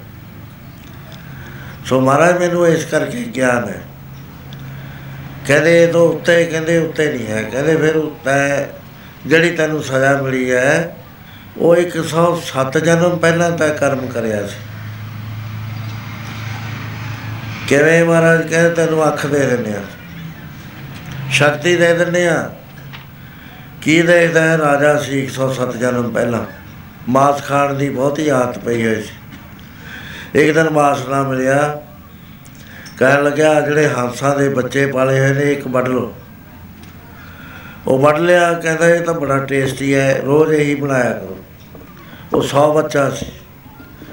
ਰੋਜ਼ ਬਣਾਈ ਜਾ ਤਿੰਨ, ਸਾਢੇ ਤਿੰਨ ਮਹੀਨੇ ਲੰਘਣ ਤੋਂ ਬਾਅਦ ਮਾਨਸਰੋਵਰ ਝੀਲ ਤੋਂ ਉਹਨਾਂ ਦੇ ਪੇਰੈਂਟਸ ਆ ਗਏ ਮਾਤਾ ਪਿਤਾ। ਇਹ ਹੰਸ ਇੱਕ ਸਾਰਸ ਐਸੇ ਜਾਨਵਰ ਨੇ। ਸਾਥੀ ਮਰ ਜੇ ਤਾਂ ਦੂਆ ਮਰ ਜਾਂਦਾ ਹੈ। ਜਿਉਂਦਾ ਨਹੀਂ ਰਹਿੰਦਾ। ਬੱਚਾ ਮਰ ਜਾਵੇ ਤਾਂ ਮਾਂ-ਬਾਪ ਦੋਏ ਮਰ ਜਾਂਦੇ ਨੇ। ਬੜਾ ਹੀ ਬਹੁਤ ਸਾਰੀ ਪ੍ਰਕਿਰਤੀ ਦੇ ਵਿੱਚ ਬਹੁਤ ਮੋਹ ਵਾਲਾ ਪੰਛੀ ਹੈ। ਦੂਜਿਆਂ ਦੇ ਵਿੱਚੋਂ ਬਾਂਦਰ ਹੈ। ਬੱਚਾ ਮਰ ਜਾਏ, ਜਦ ਤੱਕ ਦੂਆ ਬੱਚਾ ਨਹੀਂ ਪੈਦਾ ਹੁੰਦਾ, ਬਾਂਦਰੀ ਆਪਣਾ ਉਹੀ ਕਰੰਗ ਚੱਕ ਕੇ ਤੁਰੀ ਫਿਰਦੀ ਹੈ। ਕਰੰਗ ਨਹੀਂ ਛੱਡਦੀ। ਸੋ ਉਹ ਅੱਖਾਂ ਦੇ ਨਾਲ ਦਿਖਾਤੇ ਉਹ ਆਏ ਆ ਕੇ ਉਹ ਇਹਦੇ ਮਹਿਲਾਂ ਤੇ ਘੁੰਮਣ ਲੱਗੇ, ਬੜਾ ਹੀ ਬੋਲੇ। ਬਹੁਤ ਹੀ ਉਹਨਾਂ ਨੇ ਫਰਿਆਦ ਕਰੀ। ਅਖੀਰ ਉਹ ਦੋਏ ਮਰ ਗਏ। ਕ੍ਰਿਸ਼ਨ ਮਹਾਰਾਜ ਕਹਿੰਦੇ, ਕਿਉਂ ਰਾਜਨ? ਇਹਨਾਂ ਦਾ 100 ਪੁੱਤਰ ਖਾਦਾ ਸੀ ਨਾ ਤੈਂ, ਤੇਰਾ ਕਾਲ ਨੇ 100 ਪੁੱਤਰ ਖਾਦਾ ਇਹ ਬਦਲਾ ਲਿਆ ਤੇਰੇ ਕਰਮ ਨੇ। ਕਿਉਂਕਿ ਕਰਮ ਜਿਹੜਾ ਹੈ, ਉਹ ਭੋਗੇ ਬਿਨਾ ਜਾਂਦਾ ਨਹੀਂ, ਭੋਗੇ ਬਿਨ ਭਾਗੇ ਨਹੀਂ, ਕਰਮ ਗਤੀ ਬਲਵਾਨ, ਐ ਕਹਿੰਦੇ ਨੇ ਮਹਾਰਾਜ ਪੜੋ ਫਲ ਦਿੱਤਿਆਂ ਬਾਜ ਨਾ ਜਾਣਾ, ਫਲ ਦਿੱਤਿਆਂ ਦਿੱਤਿਆਂ ਬਾਜ ਨਾ ਜਾਣਾ, ਤੇਰਿਆਂ ਕਰਮਾਂ ਦੇ ਪਿਆਰਿਆ। ਪਿਆਰਿਆ ਤੇਰਿਆਂ ਕਰਮਾਂ ਦੇ ਫਲ ਦਿੱਤਿਆਂ ਦਿੱਤਿਆ।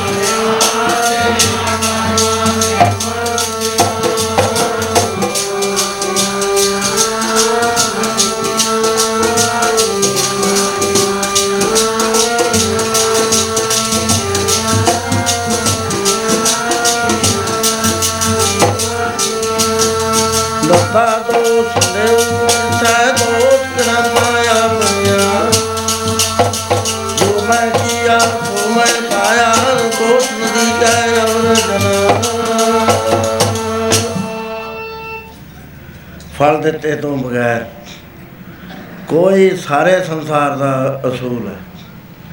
ਕਣਕ ਦਾ ਤੁਸੀਂ ਖੇਤ ਤਿਆਰ ਕਰ ਲਿਆ। ਇੱਕ ਮੁਠੀ ਭਰ ਕੇ ਉਹਦੇ ਵਿੱਚ ਗੁੱਲੀ ਡੰਡੇ ਦੀ ਛਿੜ ਦੋ।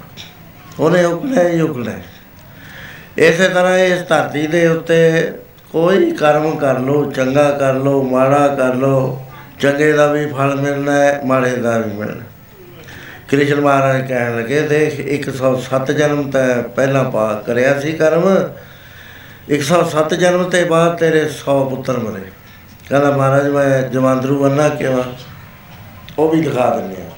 ਕਹਿੰਦੇ 104 ਜਨਮ ਪਹਿਲਾਂ ਬੱਚਿਆਂ ਦੇ ਨਾਲ ਤੂੰ ਖੇਲ ਰਿਹਾ ਸੀ। ਹਰਾ ਟਿੱਡਾ ਜਿਹੜਾ ਅੱਕਾਂ ਦਾ ਟਿੱਡਾ ਖਾਉਂਦਾ ਤਾਂ ਫੜ ਲਿਆ। ਬੱਚਾ ਸ਼ਰਾਰਤੀ ਹੁੰਦੇ ਨੇ, ਪਤਾ ਨਹੀਂ ਹੁੰਦਾ ਬੱਚਿਆਂ ਨੂੰ ਵੀ ਨੇਕ ਗੱਲ ਕੀ ਹੈ, ਬੁਰੀ ਗੱਲ ਕੀ ਹੈ, ਜੋ ਮਨ ਚ ਆਇਆ ਕਰ ਲੈਂਦੇ ਨੇ। ਉਹ ਕਿਸੇ ਨੇ ਕੱਚਾ ਧਾਗਾ ਬੰਨਤਾ, ਕਿਸੇ ਨੇ ਕੁਝ ਹੋਰ ਕਰ ਲਿਆ। ਤੈਨੂੰ ਕੀ ਸੋਝੀ? ਤੈਂ ਬਾੜ ਤੋਂ ਸੂਬਲ ਤੋੜ ਕੇ ਦੋ ਅੱਖਾਂ ਦੀ ਸਾਰ ਪਾਰ ਕੱਢ ਕੇ ਉਹਨੂੰ ਭਗਾ ਕੇ ਮਾਰਿਆ। ਕਹਿੰਦੇ, ਦੇਖ ਰਾਜ, ਅੱਖਾਂ ਨਾ ਦੇਖ ਲੈ, ਤੈਨੂੰ ਉਹ ਵੀ ਨੇਤਰ ਦੇ ਦੇਣੇ ਉਹ ਤੜਫ ਤੜਫ ਕੇ ਮਰਿਆ। ਕਹਿਣ ਲੱਗਿਆ, ਕ੍ਰਿਸ਼ਨ ਮਹਾਰਾਜ ਕਹਿੰਦੇ, ਕਿਉਂ? ਹੁਣ ਤੇਰੇ ਨਾਲ ਨਜਾਇਜ਼ ਹੋਈ ਹੈ ਕਿ ਜਾਇਜ਼ ਹੋਈ ਹੈ? ਕਹਿੰਦਾ, ਇਹ ਤਾਂ ਠੀਕ ਹੈ ਮਹਾਰਾਜ, ਮੈਨੂੰ ਇੰਨਾ ਲੰਮੇ ਦੇਰ ਤੋਂ ਬਾਅਦ ਕਿਉਂ ਫਲ ਮਿਲਿਆ? ਕਹਿੰਦੇ, ਤੇਰੇ ਪੁੰਨ ਬਹੁਤੇ ਸੀ, ਬਾਰੀ ਨਹੀਂ ਸੀ ਆਈ। ਆ ਆਟੇ ਦੀ ਮਸ਼ੀਨ ਦੇ ਉੱਤੇ, ਚੱਕੀ ਦੇ ਉੱਤੇ ਕਣਕ ਦਾ ਪੀਣ ਲੱਗਿਆ ਹੋਇਆ। ਤੇ ਮੱਕੀ ਵਾਲਾ ਕਹਿੰਦਾ, ਮੇਰਾ ਪਾ ਦਿਓ, ਕਹਿੰਦਾ, ਬਾਰੀ ਆਊਗੀ। ਇਹਨਾਂ ਨੂੰ ਮੈਨੂੰ ਨਵੇੜ ਲੈਣ ਦੇ, ਫਿਰ ਤੇਰੇ ਮੱਕੀ ਵਾਲੇ ਆਉਣਗੇ, ਉਹਨਾਂ ਦੀ ਬਾਰੀ ਆਉ ਐਵੇਂ ਜਿਵੇਂ ਕਹਿੰਦੇ, ਪੁੰਨ ਕਰਮ ਜਦ ਖਤਮ ਹੁੰਦੇ ਨੇ, ਫਿਰ ਬਦਲਾ ਦੇਣ ਵਾਲਾ ਟਾਈਮ ਆਇਆ ਕਰਦਾ। ਸੋ ਇਹ ਜਾਇਆ ਨਹੀਂ ਕਰਦਾ। ਆਦਮੀ ਨੂੰ ਇਸ ਗੱਲ ਦਾ ਧਿਆਨ ਰੱਖਣਾ ਚਾਹੀਦਾ ਹੈ ਕਿ ਗਾਹ ਕੋਈ ਦਰਗਾਹ ਵੀ ਹੈ, ਉੱਥੇ ਲੇਖਾ ਵੀ ਦੇਣਾ ਪੈਂਦਾ ਹੈ। ਪਰ ਇਹ ਭੁੱਲਿਆ ਰਹਿ। ਗੁਰੂ ਮਹਾਰਾਜ ਕਹਿਣ ਲੱਗੇ ਕਿ ਦੇਖ ਭਾਈ ਤਲੋਕਾ, ਭਜਨ ਕਰਨ ਦੀਆਂ ਜੋਤਾਂ ਹੁੰਦੀਆਂ ਨੇ। ਪਹਿਲਾਂ ਤਾਂ ਇਹ ਹੈ ਕਿ ਵਿਦਿਆ ਹੈ ਰੁਕਾਵਟ, ਦੂਜੀ ਹੁੰਦੀ ਹੈ ਸਮਾਨ ਬੇਤੀ ਨਾ ਰਹਿਣਾ, ਤੀਸਰੀ ਹੈ ਅਬਨਵੇਸ਼ ਬਾਣੀ ਦੇ ਉੱਤੇ ਭਰੋਸਾ ਨਾ ਕਰਨਾ। ਹੁਣ ਬਾਣੀ ਆਉਂਦੀ ਹੈ ਕਾਹਰੇ ਮਨ ਚਿਤਵੈ ਉਦਮ ਜਾ ਆਰ ਆਰ ਜਿਉ ਪਰਿਆ ਉਹ ਜਿਹੜਾ ਕਰਮ ਅਸੀਂ ਕਰਿਆ ਹੈ ਉਹ ਸੰਚਿਤ ਕਰਮ ਸਾਡੇ ਜਾ ਕੇ ਸਟੋਰ 'ਚ ਜਮ੍ਹਾਂ ਹੋ ਗਏ। ਹੁਣ ਜਦ ਆਦਮੀ ਦੁਬਾਰਾ ਇੱਥੇ ਭੇਜਿਆ ਜਾਂਦਾ ਹੈ, ਉਹਦੇ ਨਾਲ ਪਰਾਲਬਧ ਕਰਮ ਤੁਰਦੇ ਨੇ। ਉਹ ਜਿਵੇਂ ਤੀਰ ਕਮਾਨ ਵਾਲਾ ਹੈਗਾ ਤੀਰਾ ਕਮਾਨ ਵਾਲਾ ਉਹਦੇ ਪੱਥੇ ਵਿੱਚ ਤੀਰ ਪਏ ਨੇ। ਇਸ ਤਰ੍ਹਾਂ ਇੱਕੋ ਵਾਰੀ ਭਰ ਦਿੱਤੇ ਜਾਂਦੇ ਨੇ। ਤੇ ਉਹ ਅਰਬਾਂ ਖਰਬਾਂ ਮੀਲਾਂ ਤੋਂ ਤੀਰ ਚੱਲਣ ਆਪਣੇ ਟਾਈਮ ਨਾਲ ਆ ਕੇ ਨਿਸ਼ਾਨੇ ਤੇ ਲੱਗੀ ਜਾਂਦੇ। ਉਹ ਪਰਾਲਬਧ ਕਰਮ ਜਿਹੜੇ ਨੇ, ਉਹ ਬੰਦੇ ਨੂੰ ਟੋੜ ਲੈਂਦੇ ਨੇ। ਟਾਈਮ ਆਏ ਤੇ ਇੱਕਦਮ ਪਾੜ ਲੈਣਗੇ ਵੀ ਆਹ ਚੀਜ਼। ਮਹਾਰਾਜ ਕਹਿੰਦੇ, ਤੁਸੀਂ ਕਿਉਂ ਚਿੰਤਾ ਕਰਦੇ ਹੋ? ਰਿਜ਼ਕ ਤੁਹਾਨੂੰ ਵਾਹਿਗੁਰੂ ਨੇ ਦਿੱਤਾ ਹੋਇਆ। ਤੁਹਾਡਾ ਕੰਮ ਹੈ ਨਾਮ ਜਪਣਾ। ਬੰਦ ਕੀ ਕਰਨਾ? ਜਿਹੜਾ ਤੁਸੀਂ ਕੰਮ ਕਰਦੇ ਹੋ, ਇਹ ਤੁਹਾਡੀ ਪਰਾਲਬਧ ਨੇ ਆਪੇ ਹੀ ਕਰਾ ਲੈਣਾ ਹੈ। ਵੇਲੇ ਤਾਂ ਕੋਈ ਵੀ ਨਹੀਂ ਬੰਦਾ ਦੁਨੀਆ ਦੇ ਅੰਦਰ। ਪਰ ਜਿਹੜੀ ਚਿਤਵਨੀ ਤੇ ਚਿੰਤਾ ਕਰਨੀ ਹੈ, ਇਹ ਔਖੀ ਹੈ। ਇਹਦਾ ਮਿਲੇ ਜਾਂਦਾ। ਸੋ ਇਸ ਤਰ੍ਹਾਂ ਦੇ ਨਾਲ ਬਾਣੀ ਦੇ ਉੱਤੇ ਭਰੋਸਾ ਨਾ ਹੋਣ ਕਰਕੇ ਸ- ਅਸੀਂ ਜੁੜ ਨਹੀਂ ਸਕਦੇ। ਇਹ ਬਾਣੀ ਹੈ ਤੁਰਦੀ। ਤੁਰਕੀ ਬਾਣੀ ਆਈ, ਜਦ ਸਗਲੀ ਚਿੰਤ ਹੁੰਦਾ। ਚੌਥਾ ਮਹਾਰਾਜ ਕਹਿੰਦੇ, ਇੱਕ ਹੁੰਦਾ ਰਾਗ। ਆਪਣੇ ਜਿਹੜੇ ਹਿੱਤ ਦੇ ਬੰਦੇ ਨੇ, ਉਹਨਾਂ ਨਾਲ ਪਿਆਰ ਹੋ ਜਾਣਾ। ਜਿਹੜੇ ਰੁਕਾਵਟਾਂ ਪਾਉਂਦੇ ਹੋਣ, ਉਹਨਾਂ ਨਾਲ ਵੈਰ ਹੋ ਜਾਣਾ। ਕਹਿੰਦੇ, ਪੰਜ ਚੀਜ਼ਾਂ ਨਾਮ ਨਹੀਂ ਜਪਣ ਦਿੰਦੀਆਂ। ਬਾਕੀ ਰਿਹਾ ਭਜਨ ਬੰਦਗੀ ਕਰਨ ਵਾਸਤੇ ਰਹਿਤਾ ਹੁੰਦੀਆਂ ਨੇ। ਸਭ ਤੋਂ ਰਹਿਤ ਪਹਿਲੀ ਹੋਇਆ ਕਰਦੀ ਹੈ ਖੇਮਾ ਦੀ। ਥੋੜੇ ਚ ਤਾਕਤ ਹੈ। ਕਿਸੇ ਬੰਦੇ ਨੂੰ ਉਜਾੜ ਸ- ਰ- ਸਕਦੇ ਹੋ। ਬੜਾ ਭਾਰਾ ਨੁਕਸਾਨ ਕਰ ਸਕਦੇ ਹੋ। ਉਦੋਂ ਕੋਈ ਗਲਤੀ ਹੋ ਗਈ, ਕਹਿੰਦੇ ਮਹਾਰਾਜ, ਕਹਿੰਦੇ ਗੁਰਮੁਖਾਂ ਦਾ ਜੋ ਕਰਤੱਵ ਹੈ, ਉਹ ਹੈ ਕਿ ਉਹਨੂੰ ਖਿਮਾ ਕਰ ਦੋ, ਮਾਫ ਕਰ ਦੋ, ਕੋਈ ਨਹੀਂ, ਫੇਰ ਸਮਝ ਜਾਏਗਾ। ਖਿਮਾ ਬਹੁਤ ਵੱਡੀ ਚੀਜ਼ ਗਿਣੀ ਗਈ ਹੈ ਮਹਾਰਾਜਾ ਰਣਜੀਤ ਸਿੰਘ ਜੀ ਜਾ ਰਹੇ ਨੇ। ਨਾਲ ਬੋਡੀ ਅੰਗ ਰਕਸ਼ਕ ਜਾ ਰਹੇ ਨੇ, ਬਹੁਤ ਸਾਰੇ ਸਿੰਘ ਫੌਜੀ। ਤਾਂ ਅਚਾਨਕ ਉਹਨਾਂ ਦੇ ਮੋਢੇ ਉੱਪਰ ਆ ਕੇ ਇੱਟ ਲੱਗੀ। ਸਾਰੇ ਹੈਰਾਨ ਹੋ ਗਏ, ਮਹਾਰਾਜ ਦੇ ਇੱਟ ਮਾਰੀ ਇੱਟ ਮਾਰੀ। ਇੱਧਰ ਉੱਧਰ ਨੱਠੇ, ਇੱਕ ਬੱਚਾ ਦੌੜਿਆ ਜਾਂਦਾ ਸੀ, ਉਹਨੂੰ ਫੜ ਲਿਆ ਨਾ ਦੂਰੋਂ ਹੀ ਮਹਾਰਾਜ ਨੇ ਕਿਹਾ, ਇਹਨੂੰ ਬੱਚੇ ਨੂੰ ਨਾ ਕੁਝ ਕਿਹੋ।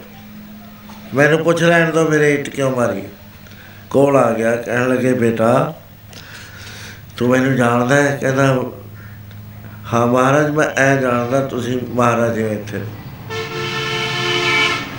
ਕਹਿਣ ਲੱਗੇ, ਤਾਂ ਮੇਰੇ ਫਿਰ ਮੈਂ ਤੈਨੂੰ ਕੁਝ ਕਿਹਾ ਹੈ ਕਦੇ? ਕਦੇ ਨਹੀਂ ਮਹਾਰਾਜ। ਕਹਿੰਦੇ, ਫਿਰ ਇੱਟ ਕਿਉਂ ਮਾਰੀ? ਮੈਂ ਮਹਾਰਾਜ, ਤੁਹਾਡੇ ਨਹੀਂ ਇੱਟ ਮਾਰੀ ਹੈ। ਮੈਂ ਤਾਂ ਬੇਰੀ ਦੇ ਮਾਰਦਾ ਸੀ ਇੱਟਾਂ। ਕਹਿੰਦੇ ਬੇਰੀ ਦੇ ਕਿਉਂ ਮਾਰਦਾ ਸੀ? ਕਹਿੰਦੇ ਬੇਰ ਸੀਗੇ ਉੱਚੇ। ਉਹ ਗੁੱਛੇ 'ਚ ਮੈਂ ਇੱਟ ਮਾਰਦਾ ਸੀ ਵੀ ਉਹਦੇ ਨਾਲ ਲੱਗ ਜਾਵੇ ਤੇ ਬੇਰ ਚੜਿਆ ਸੋ ਮਹਾਰਾਜ, ਮੈਂ ਉੱਚੀ ਇੱਟ ਮਾਰੀ, ਉਹ ਆ ਕੇ ਮੈਨੂੰ ਪਤਾ ਨਹੀਂ ਸੀ, ਤੁਸੀਂ ਜਾਣਦੇ ਹੋ ਤੁਹਾਡੇ ਮੋਢੇ ਤੇ ਲੱਗੀ। ਉਸੇ ਵੇਲੇ ਬੁਲਾ ਲਿਆ ਸੈਕਟਰੀ, ਪ੍ਰਾਈਵੇਟ ਸੈਕਟਰੀ, ਕਹਿਣ ਲੱਗੇ, ਲਿਖੋ ਵੀ ਇਹ ਬੱਚਾ ਬੇਰੀ ਦੇ ਇੱਟਾਂ ਮਾਰਦਾ ਸੀ, ਇਸ ਕਰਕੇ ਕਿ ਬੇਰੀ ਪੰਜ ਚਾਰ ਬੇਰ ਝਾੜ ਦੇਗੀ। ਹੁਣ ਇਹਨਾਂ ਨੇ ਮਹਾਰਾਜ ਦੇ ਇੱਟ ਮਾਰੀ ਹੈ ਮਹਾਰਾਜ ਨੂੰ ਕੀ ਦੇਣਾ ਚਾਹੀਦਾ? ਹੈ? ਕਹਿੰਦੇ ਲਿਖੋ, ਦੋ ਪਿੰਡ ਦੀ ਜ਼ਗੀਰ ਲਿਖ ਦੋ ਇਹ। ਕਹਿੰਦੇ ਲੈ ਬੇਟਾ, ਤੈਨੂੰ ਬੇਰੀ ਨੇ ਤਾਂ ਕੁਝ ਦਿੱਤਾ ਨਹੀਂ, ਪਰ ਰਾਜੇ ਨੇ ਤੈਨੂੰ ਦੋ ਪਿੰਡ ਦੇ ਦਿੱਤੇ ਖੇਵਾ ਕਹਿੰਦੇ ਨੇ। ਨਹੀਂ ਤਾਂ ਉੱਥੇ ਹੀ ਕਹਿੰਦਾ ਜੀ ਗਾਦਣ ਵੱਢ ਦੋ। ਮਹਾਰਾਜ ਕਹਿੰਦੇ ਇਹ ਜ਼ਰੂਰੀ ਹੈ। ਦੂਸਰੀ ਹੁੰਦੀ ਹੈ ਅਹਿੰਸਾ। ਨਾ ਸਰੀਰ ਕਰਕੇ ਕਿਸੇ ਦਾ ਨੁਕਸਾਨ ਕਰਨਾ, ਨਾ ਬਚਨ ਕਰਕੇ ਕੋਈ ਬੋਲੀ ਮਾਰਨੀ, ਨਾ ਮਨ ਦੇ ਵਿੱਚ ਬੁਰਾ ਚਿਤਵਣਾ ਨਾ ਬੁੱਧੀ ਦੇ ਬਲ ਨਾਲ ਉਹਨੂੰ ਉਲਟੇ ਰਸਤੇ ਪਾਉਣਾ, ਨਾ ਕੋਈ ਸ਼ਕਤੀ ਜੰਤਰ ਮੰਤਰ ਨਾਲ ਕਿਸੇ ਦਾ ਨੁਕਸਾਨ ਕਰਨਾ। ਇਹ ਅਹਿੰਸਾ ਕਹਾਉਂਦੀ ਹੈ। ਤੀਸਰਾ ਹੋਇਆ ਕਰਦਾ ਹੈ ਦਇਆ ਭਜਨ ਕਰਨ ਵਿੱਚ ਦਇਆ ਸਭ ਤੋਂ ਜ਼ਿਆਦਾ ਕੰਮ ਕਰਦੀ ਹੈ। ਦਇਆ ਰੱਬ ਨੂੰ ਪਾਉਂਦੀ ਹੈ। ਇੱਕ ਵਾਰੀ ਦਾ ਐਸਾ ਜ਼ਿਕਰ ਆਉਂਦਾ ਹੈ, ਇਸਲਾਮ ਦੇ ਇਤਿਹਾਸ ਦੇ ਅੰਦਰ। ਕਾਫਲਾ ਜਾ ਰਿਹਾ ਹੈ, ਮੱਕੇ ਦੇ ਦਰਸ਼ਨ ਕਰਨ ਵਾਸਤੇ, ਹੱਜ, ਹਾਜੀ ਨੇ ਸਾਰੇ 60 ਕੋ ਉਰੇ ਰਾਤ ਪੈ ਗਈ। ਉਥੇ ਸਾਰਾ ਕਾਫਲਾ ਰਿਹਾ ਤੇ ਉਹਨਾਂ ਦੇ ਵਿੱਚ ਇੱਕ ਬੀਬੀ ਸੀ, ਗੁਲਾਮ ਮੁੱਲ ਖਰੀਦੀ ਹੋਈ। ਤੇ ਉਹਦਾ ਨਾਮ ਸੀ ਰਾਬੀਆ ਉਹ ਸਾਰੇ ਤੁਰ ਪਏ ਸਮਾਨ ਬਣ ਕੇ, ਇਹ ਅਜੇ ਪਿੱਛੇ ਰਹਿ ਗਈ। ਪਿੱਛੇ ਰਹੀ ਦੀ ਨਿਗਾਹ ਪੈ ਗਈ। ਖੂਹ ਦੇ ਦੁਆਲੇ ਇੱਕ ਕੁੱਤੀ ਆਪਣੇ ਚਾਰ ਬੱਚੇ ਲਏ ਹੋਏ ਗੇੜੇ ਕੱਢੀ ਜਾਂਦੀ ਹੈ। ਫਿਰ ਗੋਡੇ ਲਾ ਲੈਂਦੀ ਹੈ, ਮੌਣ ਤੇ ਪਾਣੀ ਵੱਲ ਨੂੰ ਝਾਕਦੀ ਹੈ, ਮੂੰਹ ਗਰਦਨ ਨੀਵੀਂ ਕਰਦੀ ਹੈ। ਪਰ ਮੂੰਹ ਮੂਹਰੇ ਕਿੱਥੇ ਜਾਣਾ? ਖਿਆਲ ਆ ਗਿਆ ਵੀ ਇਹਨੂੰ ਪਾਣੀ ਦੀ ਲੋੜ ਹੈ, ਪਿਆਸੀ ਹੈ। ਵੀ ਮੈਂ ਪਾਣੀ ਪਾਵਾਂ। ਆਗੇ ਦੇਖਿਆ ਪਾਣੀ ਬੜੀ ਦੂਰ। ਇਹਨੇ ਆਪਣੇ ਸਾਰੇ ਕੱਪੜੇ ਵਾੜ ਕੇ ਰੱਸੀ ਬਣਾ ਲਈ। ਇੱਕ ਕਪੜਾ ਰੱਖ ਲਿਆ ਵੀ ਸਿਰੇ ਤੇ ਬੰਨ ਲਓ। ਉਹ ਭਿਉਂ ਕੇ ਨਿਚੋੜ ਨਿਚੋੜ ਕੇ ਇਹਨੂੰ ਪਾਣੀ ਪਿਲਾਉਂਗਾ ਉਹ ਜਦ ਨਾ ਫੇਰ ਵੀ ਗਿਆ ਤਾਂ ਇਹਨੇ ਕੈਂਚੀ ਲੈ ਕੇ ਆਪਣੇ ਕੇਸ ਸਾਰੇ ਕੱਟ ਲਏ। ਉਹਦੀ ਰੱਸੀ ਬਣਾ ਲਈ। ਉਹਦੇ ਬਾਅਦ ਉਹ ਪਾਣੀ ਦੇ ਵਿੱਚ ਛੱਡਿਆ, ਕਪੜਾ ਭਿੱਜ ਗਿਆ। ਉਹ ਕੱਢ ਕੇ ਪੱਕਾ ਥਾਂ ਦੇਖ ਕੇ ਉੱਥੇ ਪਾਉਂਦੀ ਗਈ। ਚਾਰੇ ਕਤੂਰਿਆਂ ਨੇ, ਕੁੱਤੀ ਨੇ ਪਾਣੀ ਪੀ ਲਿਆ। ਹੁਣ ਕਪੜਾ ਕੋਲ ਕੋਈ ਨਹੀਂ ਸੀ। ਉੱਥੇ ਟਿੱਬਾ ਸੀਗਾ, ਟਿੱਬੇ ਦੀ ਮਿੱਟੀ ਪਰੇ ਕਰੀ, ਗਰਦਨ ਤੱਕ ਪਾ ਕੇ ਵਿੱਚ ਬੈਠ ਗਈ। ਇਧਰਲੇ ਪਾਸੇ ਜਦ ਹਾਜੀ ਆਏ, ਉਹ ਕੀ ਦੇਖਦੇ ਆ, ਮੱਕਾ ਨਹੀਂ ਦਿਸ ਰਿਹਾ। ਸਾਰਿਆਂ ਨੂੰ ਚਿੰਤਾ ਹੋਈ। ਇਬਰਾਹੀਮ ਉਸ ਵੇਲੇ ਵੱਡਾ ਪੀਰ ਸੀਗਾ। ਉਹਦੇ ਕੋਲ ਗਏ, ਕਹਿਣ ਲੱਗੇ, ਪੈਗੰਬਰ, ਕੀ ਗੱਲ ਹੋ ਗਈ? ਕਾਬਾ ਨਜ਼ਰ ਨਹੀਂ ਆ ਰਿਹਾ। ਦੁਆ ਕਰੀ, ਹੈ ਅੱਲਾਹ ਤਾਲਾ, ਕਾਬਾ ਕਿੱਥੇ ਗਾਇਬ ਹੋ ਗਿਆ? ਆਵਾਜ਼ ਆਈ, ਕਹਿਣ ਲੱਗੇ, ਹਾਜੀਓ, ਉਹ ਰਾਵੀਆ ਦੇ ਦਰਸ਼ਨ ਕਰਨ ਗਿਆ। 60 ਕੋਹ ਦੇ ਉੱਤੇ ਹੈ ਉਹਨੇ ਐਸਾ ਨੇਕ ਕੰਮ ਕਰਿਆ, ਰੱਬ ਦੀ ਦਰਗਾਹ ਦੇ ਵਿੱਚ ਪ੍ਰਵਾਨ ਹੋ ਗਿਆ। ਇਸ ਕਰਕੇ ਜਿਹੜਾ ਹੁਣ ਤੁਸੀਂ ਕਰਨਾ ਹੈ ਦਰਸ਼ਨ, ਉਹ 60 ਮੀਲ ਪਿੱਛੇ ਮੁੜੋ ਤੇ ਉੱਥੇ ਜਾ ਕੇ ਦਰਸ਼ਨ ਕਰੋ। ਸੋ ਮਹਾਰਾਜ ਕਹਿੰਦੇ ਪੇਰੇ ਮੀਆਂ, ਦਇਆ ਬੜੀ ਚੀਜ਼ ਹੈ, ਜ਼ਿੰਦਗੀ ਦੇ ਅੰਦਰ ਦੇਖ ਤੂੰ ਜਰਨੈਲ ਹੈ। ਜੇ ਤੇਰੇ 'ਚ ਦਇਆ ਨਾ ਹੋਵੇ, ਤੂੰ ਵੱਡੇ ਤੋਂ ਵੱਡਾ ਨੁਕਸਾਨ ਕਰ ਸਕਦਾ ਹੈ। ਇਸ ਕਰਕੇ ਦਇਆ ਤੇ ਬਗੈਰ ਨਾਮ ਨਹੀਂ ਚੱਲਣਾ। ਇਸੇ ਤਰ੍ਹਾਂ ਦੇ ਨਾਲ ਮਿੱਠੇ ਬਚਨ ਬੋਲਣੇ ਹੈ ਝੂਠ ਨਹੀਂ ਬਿਲਕੁਲ ਬੋਲਣਾ, ਸੇਵਾ ਕਰਨੀ ਹੈ ਆਪਣੀ ਕਮਾਈ ਦੇ ਵਿੱਚੋਂ ਦਸਵੰਧ ਦੇਣਾ ਹੈ ਕਰੈਕਟਰ ਪਵਿੱਤਰ ਰੱਖਣਾ ਹੈ ਮਨ ਨੂੰ ਤੇ ਸਰੀਰ ਨੂੰ, ਬੋਲੀ ਨੂੰ ਸੁੱਚਾ ਰੱਖਣਾ ਹੈ ਸੋ ਇਸ ਤਰ੍ਹਾਂ ਜਦ ਤੂੰ ਕਰੇਗਾ, ਤ੍ਰਿਸ਼ਨਾ ਤੋਂ ਰਹਿਤ ਹੋਣਾ ਹੈ ਯਥਾ ਲਾਭ ਸੰਤੁਸ਼ਟ ਹੈ ਫੇਰ ਪਿਆਰਿਆ ਤੇਰਾ ਨਾਮ ਚੱਲੇਗਾ। ਗੁਰਮੁਖਾਂ ਦੇ ਚਾਰ ਲੱਛਣ ਹੁੰਦੇ ਨੇ। ਉਹ ਚਾਰੇ ਧਾਰਨ ਕਰਨੇ ਪੈਣੇ ਆ। ਪਹਿਲੀ ਨੂੰ ਕਰਨਾ ਕਹਿੰਦੇ ਨੇ, ਆਪਣੇ ਤੋਂ ਗਰੀਬ ਬੰਦਾ ਉਹਦੇ ਉੱਤੇ ਦਇਆ ਕਰਨੀ। ਦੂਆ ਮੁਦਤਾ ਆਪਣੇ ਬਰਾਬਰ ਦਾ ਕੋਈ ਤਰੱਕੀ ਕਰਕੇ ਬੜਾ ਹੋ ਗਿਆ। ਉਹਦਾ ਕਾਰੋਬਾਰ ਚੱਲ ਗਿਆ। ਲੱਖਾਂ ਕਰੋੜਾਂ 'ਚ ਖੇਡਣ ਲੱਗ ਗਿਆ। ਉਹਦੇ ਨਾਲ ਈਰਖਾ ਨਹੀਂ ਕਰਨੀ, ਉਹਦੀ ਪ੍ਰਸ਼ੰਸਾ ਕਰਨੀ ਹੈ। ਵੀ ਸੱਚੇ ਬਾਦਸ਼ਾਹ ਦੇਖਤਾ ਹੈ, ਕਿੰਨੀ ਇਹਨੂੰ ਦਾਤ ਦਿੱਤੀ ਹੈ। ਤੀਸਰੀ ਹੈ ਮੈਤਰੀ, ਬਰਾਬਰ ਦੇ ਨਾਲ ਮਿੱਤਰਤਾ ਰੱਖਣੀ ਹੈ। ਜੇ ਕੋਈ ਵਿਗੜ ਜਾਵੇ, ਬੈਰ ਪਾਵੇ, ਉਹਦੇ ਨਾਲ ਲੜਾਈ ਨਹੀਂ ਕਰਨੀ, ਹੌਲੀ ਹੌਲੀ ਹੌਲੀ ਹੌਲੀ ਪਿੱਛੇ ਹਟ ਜਾਣਾ ਕਹਿੰਦੇ ਇਹ ਲੱਛਣ ਧਾਰਨ ਕਰੀ। ਸਾਰਿਆਂ ਨਾਲੋਂ ਜ਼ਿਆਦਾ ਉਸਤਤ ਨਿੰਦਾ ਦੇ ਬਾਹਰ ਨਹੀਂ। ਕਿਸੇ ਜੀਵ ਨੂੰ ਦੁੱਖ ਨਾ ਦੇ। ਸਾਰੇ ਜੀਵ ਪਰਮੇਸ਼ਰ ਦੇ ਨੇ। ਜੇ ਤੂੰ ਜੀਵ ਨੂੰ ਦੁੱਖ ਦੇਵੇਂਗਾ, ਉਹਦੀ ਪੁਕਾਰ ਪਰਮੇਸ਼ਰ ਸੁਣਦਾ, ਹਾਥੀ ਕੀ ਚਿੰਗਾੜ, ਪਲ ਪਾਛੇ ਪਹੁੰਚੇ ਤਾਹੇ, ਕੀਟੀ ਕੀ ਪੁਕਾਰ ਪਹਿਲਾਂ ਹੀ ਸੁਣੀ ਜਾਂਦਾ ਉਹ ਤਾਂ ਕੀੜੀ ਦਾ ਵੀ ਪੁਕਾਰਿਆ ਹੋਇਆ ਸੁਣ ਲੈਂਦਾ, ਹਾਥੀ ਦਾ ਤਾਂ ਜੇ ਥੋੜੀ ਦੇਰ ਬਾਅਦ ਜਾਂਦਾ ਹੈ, ਕੀੜੀ ਦੀ ਪੁਕਾਰ ਪਹਿਲਾਂ ਹੀ ਚਲੀ ਜਾਂਦੀ ਹੈ, ਇਸ ਕਰਕੇ ਕਿਸੇ ਜੀਵ ਨੂੰ ਦੁੱਖ ਨਾ ਦੇ ਜਾਂ ਪੜ ਲਓ।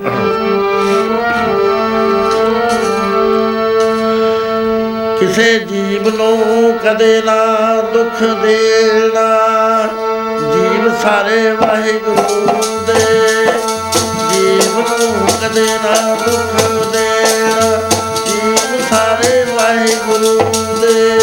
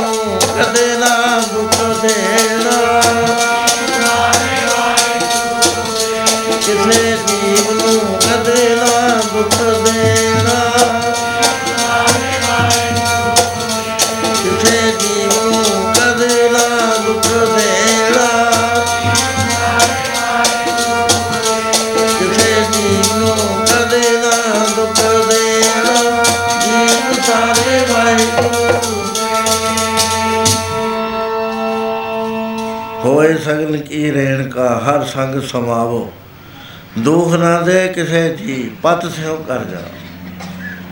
ਕਿਸੇ ਜੀਵ ਨੂੰ ਦੁਖੀ ਨਹੀਂ ਕਰਨਾ, ਕਿਉਂਕਿ ਸਭ ਵੱਡਾ ਪੁੰਨ ਹੈ 68 ਤੀਰਥ ਸਗਲ ਪੁੰਨ ਜੀ ਰਿਆ ਪਰਵਾਨ ਇੱਕ ਮੈਂ ਗੱਲ ਦੱਸਦਾ ਤੁਹਾਨੂੰ ਜੀਵ ਦੀ ਆਦੀ।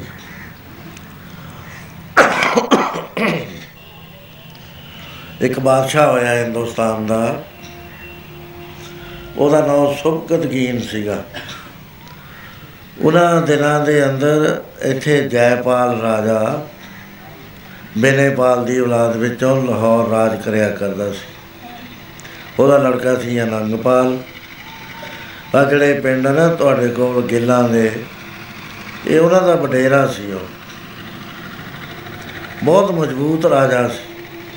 ਉਹਨੇ ਰਾਜਧਾਨੀ ਜਾ ਕੇ ਪਿਸ਼ਾਵਰ ਬਣਾਈ ਹੋਈ ਸੀ। ਉਧਰਲੇ ਪਾਸੇ ਇਹ ਜਿਹੜਾ ਸੋਕਰ ਗੇਨ ਸੀ, ਇਹ ਵੀ ਕਾਬਲ ਚ ਰਹਿੰਦਾ ਸੀ।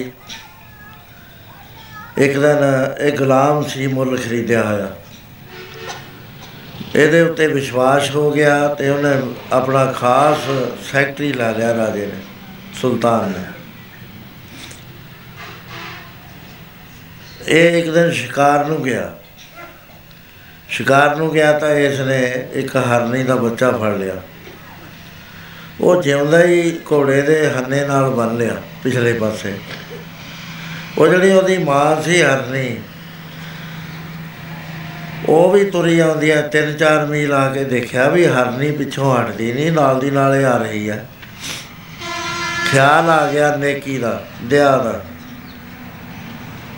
ਵੀ ਇਹਦਾ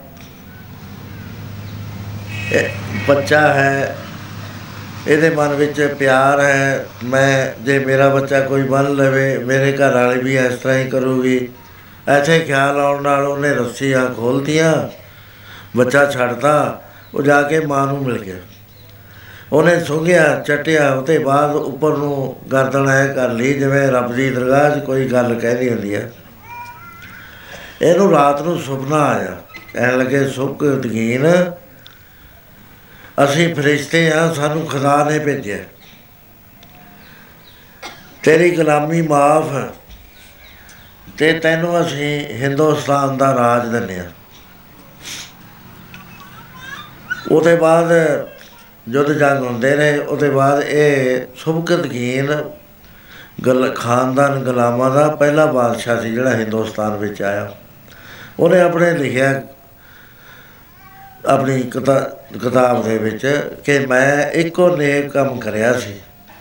ਉਹ ਬੱਚੇ ਨੂੰ ਛੱਡਿਆ, ਮਾਂ ਦੇ ਕੋਲ ਚਲੇ ਗਿਆ। ਮਾਂ ਨੇ ਦੁਆ ਕੀਤੀ ਤੇ ਮੈਨੂੰ ਹਿੰਦੁਸਤਾਨ ਦੀ ਬਾਦਸ਼ਾਹੀ ਮਿਲ ਗਈ। ਮਹਾਰਾਜ ਕਹਿੰਦੇ 68 ਤੀਰਥ ਸਗਲ ਪੁੰਨ ਜੀ ਲਿਆ ਪ੍ਰਵਾ 68 ਤੀਰਥਾਂ ਦੇ ਇਸ਼ਨਾਨ ਦਾ ਜੋ ਪੁੰਨ ਲੱਗਦਾ ਹੈ, ਉਹ ਜੀਵ ਤੇ ਦਇਆ ਕਰਨ ਵਾਲਿਆਂ ਤੇ ਲੱਗਦਾ ਸੋ ਇਸ ਤਰ੍ਹਾਂ ਮਹਾਰਾਜ ਜੀ ਨੇ ਨਾਮ ਦੀ ਦਾਤ ਦਿੱਤੀ। ਰਹਿਤਾਂ ਦੱਸ ਦਿੱਤੀਆਂ। ਨਾਲ ਦੱਸਤਾ ਕਿ ਵਾਹਿਗੁਰੂ ਨੂੰ ਹਾਜ਼ਰ ਨਾਜ਼ਰ ਜਾਣਨਾ ਹੈ। ਹਾਜ਼ਰ ਨਾਜ਼ਰ ਜਾਣ ਕੇ ਭਜਨ ਕਰਨਾ ਹੈ। ਕਿਉਂ ਜੇ ਅਸੀਂ ਹਾਜ਼ਰ ਨਾਜ਼ਰ ਨਹੀਂ ਨਾ ਜਾਣਦੇ, ਸਾਧ ਸੰਗਤ ਜੀ, ਸਾਡੀ ਭਗਤੀ, ਸਾਡੀ ਬਾਣੀ ਐਵੇਂ ਜਾਂਦੀ ਹੈ। ਕਿਹਨੂੰ, ਕਿਹਦੇ, ਕਿਹਦਾ ਨਾਮ ਜਪ ਰਹੇ ਆ, ਸਾਹਮਣੇ ਤਾਂ ਹੈ ਨਹੀਂ। ਉਹ ਸਾਹਮਣੇ ਹੋਣਾ ਚਾਹੀਦਾ ਹੈ। ਮਹਿਸੂਸ ਹੋਣਾ ਚਾਹੀਦਾ ਹੈ ਕਿ ਵਾਹਿਗੁਰੂ ਮੇਰੇ ਚਾਰੇ ਪਾਸੇ ਹੈ। ਭਾਵੇਂ ਮੈਨੂੰ ਦਿਸਦਾ ਹੈ, ਚਾਹੇ ਨਹੀਂ ਦਿਸਦਾ ਮੇਰਾ ਗੁਰੂ ਇਹ ਕਹਿੰਦਾ ਜੈ ਜੈ ਪੇਖੋ ਤੈ ਹਜੂਰ ਦੂਰ ਕਤੇ ਨਾ ਜਾਈ ਰਬ ਰਿਆ ਸਰਬਤਰ ਮੈਂ ਮਨ ਤਿਸੇ ਧਿਆਈ ਈ ਤੂੰ ਤਨੇ ਵਿਛੜਾ ਸੋ ਸੰਗੀ ਗਨੀਐ। ਮੇਰੇ ਜਾਏ ਜੋ ਨਿਮਖ ਹੋਏ ਸੋ ਅਲਪ ਸੁਖ ਪਨੀ ਵੀ ਉਹ ਤਾਂ ਨਾਲ ਰਹਿੰਦਾ ਹਰ ਵਕਤ। ਇਹ ਗੱਲ ਬਹੁਤ ਵੱਡੀ ਹੁੰਦੀ ਹੈ ਭਜਨ ਕਰਨ ਵੇਲੇ ਕਾਰੋਬਾਰ ਕਰਨ ਵੇਲੇ ਹਾਜ਼ਰੀ ਦੇ ਵਿੱਚ ਰਹਿਣਾ ਚਾਹੀਦਾ ਹੈ। ਇਹਨੂੰ ਨਾਮ ਨਾਮ ਦਾ ਪ੍ਰਕਾਸ਼ ਕਹਿੰਦੇ ਨੇ, ਵੀ ਇਹਦੇ ਅੰਦਰ ਪ੍ਰਕਾਸ਼ ਹੋ ਗਿਆ ਨਾਮ ਦਾ। ਇਹਨੂੰ ਮਹਿਸੂਸ ਹੋਣ ਲੱਗ ਗਿਆ ਵੀ ਵਾਹਿਗੁਰੂ ਮੇਰੇ ਨਾਲ ਹੈ, ਨਹੀਂ ਤਾਂ ਭੁੱਲੇ ਹੀ ਰਹਿੰਦੇ ਆ ਅਸੀਂ। ਚਿੱਤ ਚੇਤੇ ਵੀ ਨਹੀਂ ਆਉਂਦਾ ਵੀ ਉਹ ਨਾਲ ਹੈ। ਗਲਤ ਕੰਮ ਕਰਦੇ ਆ ਕਹਿੰਦੇ ਆ ਬੰਦਾ ਨਾ ਕੋਈ ਦੇਖਦਾ ਹੋਵੇ।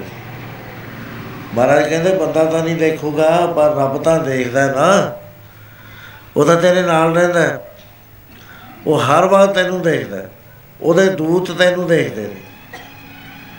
ਇੱਕ ਵਾਰੀ ਦੀ ਗੱਲ, ਮਹਾਰਾਜ ਜੀ ਦੱਸਿਆ ਕਰਦੇ ਸੀ ਕਿ ਇੱਕ ਮੈਜਿਸਟ੍ਰੇਟ ਰਿਸ਼ਵਤ ਲੈ ਕੇ ਜਿਹੜਾ ਸੱਚਾ ਬੰਦਾ ਸੀ, ਉਹਨੂੰ ਫਸਾ ਰਿਹਾ ਸੀ। ਜਿਹੜਾ ਦੂਜਾ ਸੀ, ਜਿਹਨੇ ਗੁਨਾਹ ਕਰਿਆ ਸੀ, ਉਹਨੂੰ ਛੱਡ ਰਿਹਾ ਸੀ, ਪੈਸੇ ਲੈ ਲਏ ਉਹਨੇ। ਉਹ ਵੀ ਉਧਰ ਵਾਹਿਗੁਰੂ ਜੀ ਦੀ ਭਗਤੀ ਕਰਕੇ ਅਰਦਾਸਾਂ ਕਰਦਾ ਸੀ हे ਪ੍ਰਭੂ, ਮੈਂ ਤਾਂ ਬੇਦੋਸ਼ ਹਾਂ, ਕਿਰਪਾ ਕਰ ਮੇਰੇ ਤੇ। ਵਾਹਿਗੁਰੂ ਜੀ ਨੇ ਗੁਪਤ ਖੋਲ ਦਿੱਤਾ।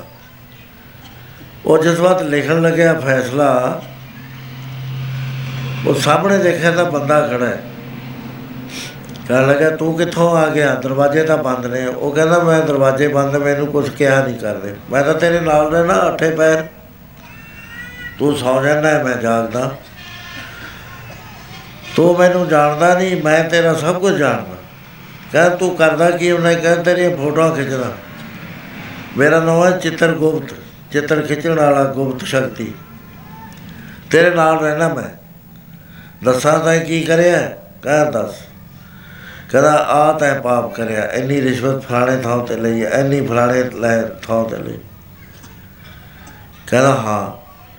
ਕੀ ਹੋਏਗਾ? ਕਹਿੰਦੇ, ਤੈਨੂੰ ਦਰਗਾਹ ਦਾ ਨਹੀਂ ਪਤਾ। ਉੱਥੇ ਜਾ ਕੇ ਤੈਨੂੰ ਜਿਵੇਂ ਤਿਲ ਪੀੜਦੇ ਨੇ ਨਾ ਕਾਲੀ ਚ ਐ ਪੀੜ ਦੇਣਗੇ। ਲੇਖਾ ਦੇਗਾ, ਫਿਰ ਰੋਵੇਗਾ। ਫੇਰ ਤੇਰਾ ਬਣਨਾ ਕੁਝ ਨਹੀਂ ਰੋ ਕੇ। ਮਹਾਰਾਜ ਵੀ ਇਸ ਤਰ੍ਹਾਂ ਹੀ ਫਰਮਾਉਂਦੇ ਨੇ ਪੜੋ ਪਿਆਰ ਨਾਲ। ਜਿੰਦੇ ਰੋਵੇਗੀ ਤੇ ਰੋ ਰੋ ਪਛਤਾਵੇਂਗੀ ਫੇਰ ਤੇਰਾ ਕੋਈ ਨਾ ਮਿਲੇ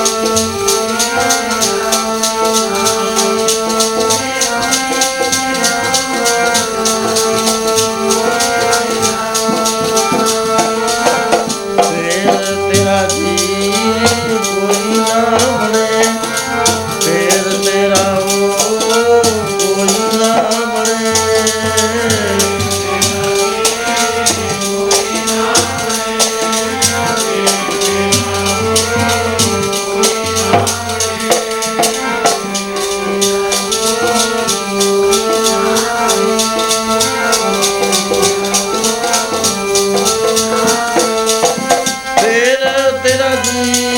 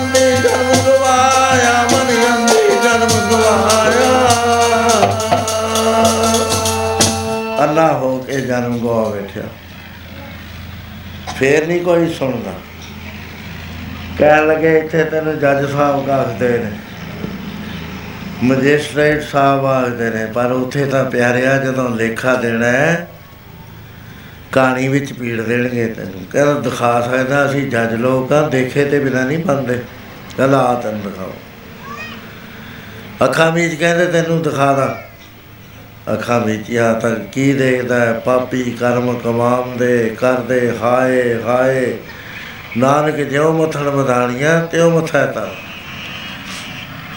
ਡਰ ਗਿਆ। ਕਹਿਣ ਲੱਗੇ ਇਹ ਤਾਂ ਠੀਕ ਹੈ। ਇਹ ਬਿਲਕੁਲ ਸੱਚ ਹੈਗਾ ਤੇਰੇ ਸਾਹਮਣੇ ਮੈਂ ਖੜਾ ਸੱਚ। ਖੜਾ ਨਹੀਂ ਇਹ ਭਲੇਖਾ ਹੈ, ਮੈਨੂੰ ਹੱਥ ਲਾ ਕੇ ਦੇਖ ਲੈ। ਸੁੱਤਾ ਤਾਂ ਨਹੀਂ ਤੂੰ ਜਾਗਦਾ ਪਿਆ ਫੈਸਲਾ ਲਿਖਣ ਲੱਗਿਆ। ਹੁਣ ਤੂੰ ਫੈਸਲਾ ਵੀ ਰਿਸ਼ਵਤ ਲੈ ਕੇ ਲਿਖ ਰਿਹਾ। ਦੇ ਸੋਹਣਾ ਸਾਢੇ 1100 ਪਾਪ ਐ ਕਾਲੀ ਕਾਪੀ ਦੇ ਉੱਤੇ ਨੇ ਤੇਰੇ ਲਿਖੇ ਹੋਏ। ਆ ਫਲਾਣਾ ਫਲਾਣਾ ਫਲਾਣਾ ਡਰ ਗਿਆ। ਵੀ ਇਹ ਤਾਂ ਮੇਰੇ ਹੀ ਕੀਤੇ ਹੋਏ ਨੇ। ਕਹਿੰਦਾ ਦੂਈ ਕਾਪੀ। ਇਹ ਕਹਿੰਦਾ ਹੈਗੀ ਉਹ ਜਿਹੜੇ ਨੇਕ ਕੰਮ ਕਰਦੇ ਆ। ਇਹਦੇ ਉੱਤੇ ਕਾਲੇ ਲੇਖ ਨਹੀਂ ਹੁੰਦੇ। ਮਹਾਰਾਜ ਵੀ ਕਹਿੰਦੇ, ਪਿਆਰਿਆ ਬਚ ਕਾਲੇ ਲਾ- ਲੇਖ ਨਾ ਲਿਖੀ। ਜੇ ਲਿਖ ਦਿੱਤੇ ਬਹੁਤ ਤੈਨੂੰ ਔਖਾ ਹੋਣਾ ਪੈਣਾ। ਕਾਲੇ ਲੇਖ ਨਾ ਲਿਖੀ ਓਏ ਮਨਾ ਮੇਰਿਆ ਲਿਖਾ ਦੇਣਾ ਔਖਾ ਹੋ। ਲਿਖੀ ਓਏ ਮਨਾ ਮੇਰਿਆ। ਲਿਖਾ ਦੇਣਾ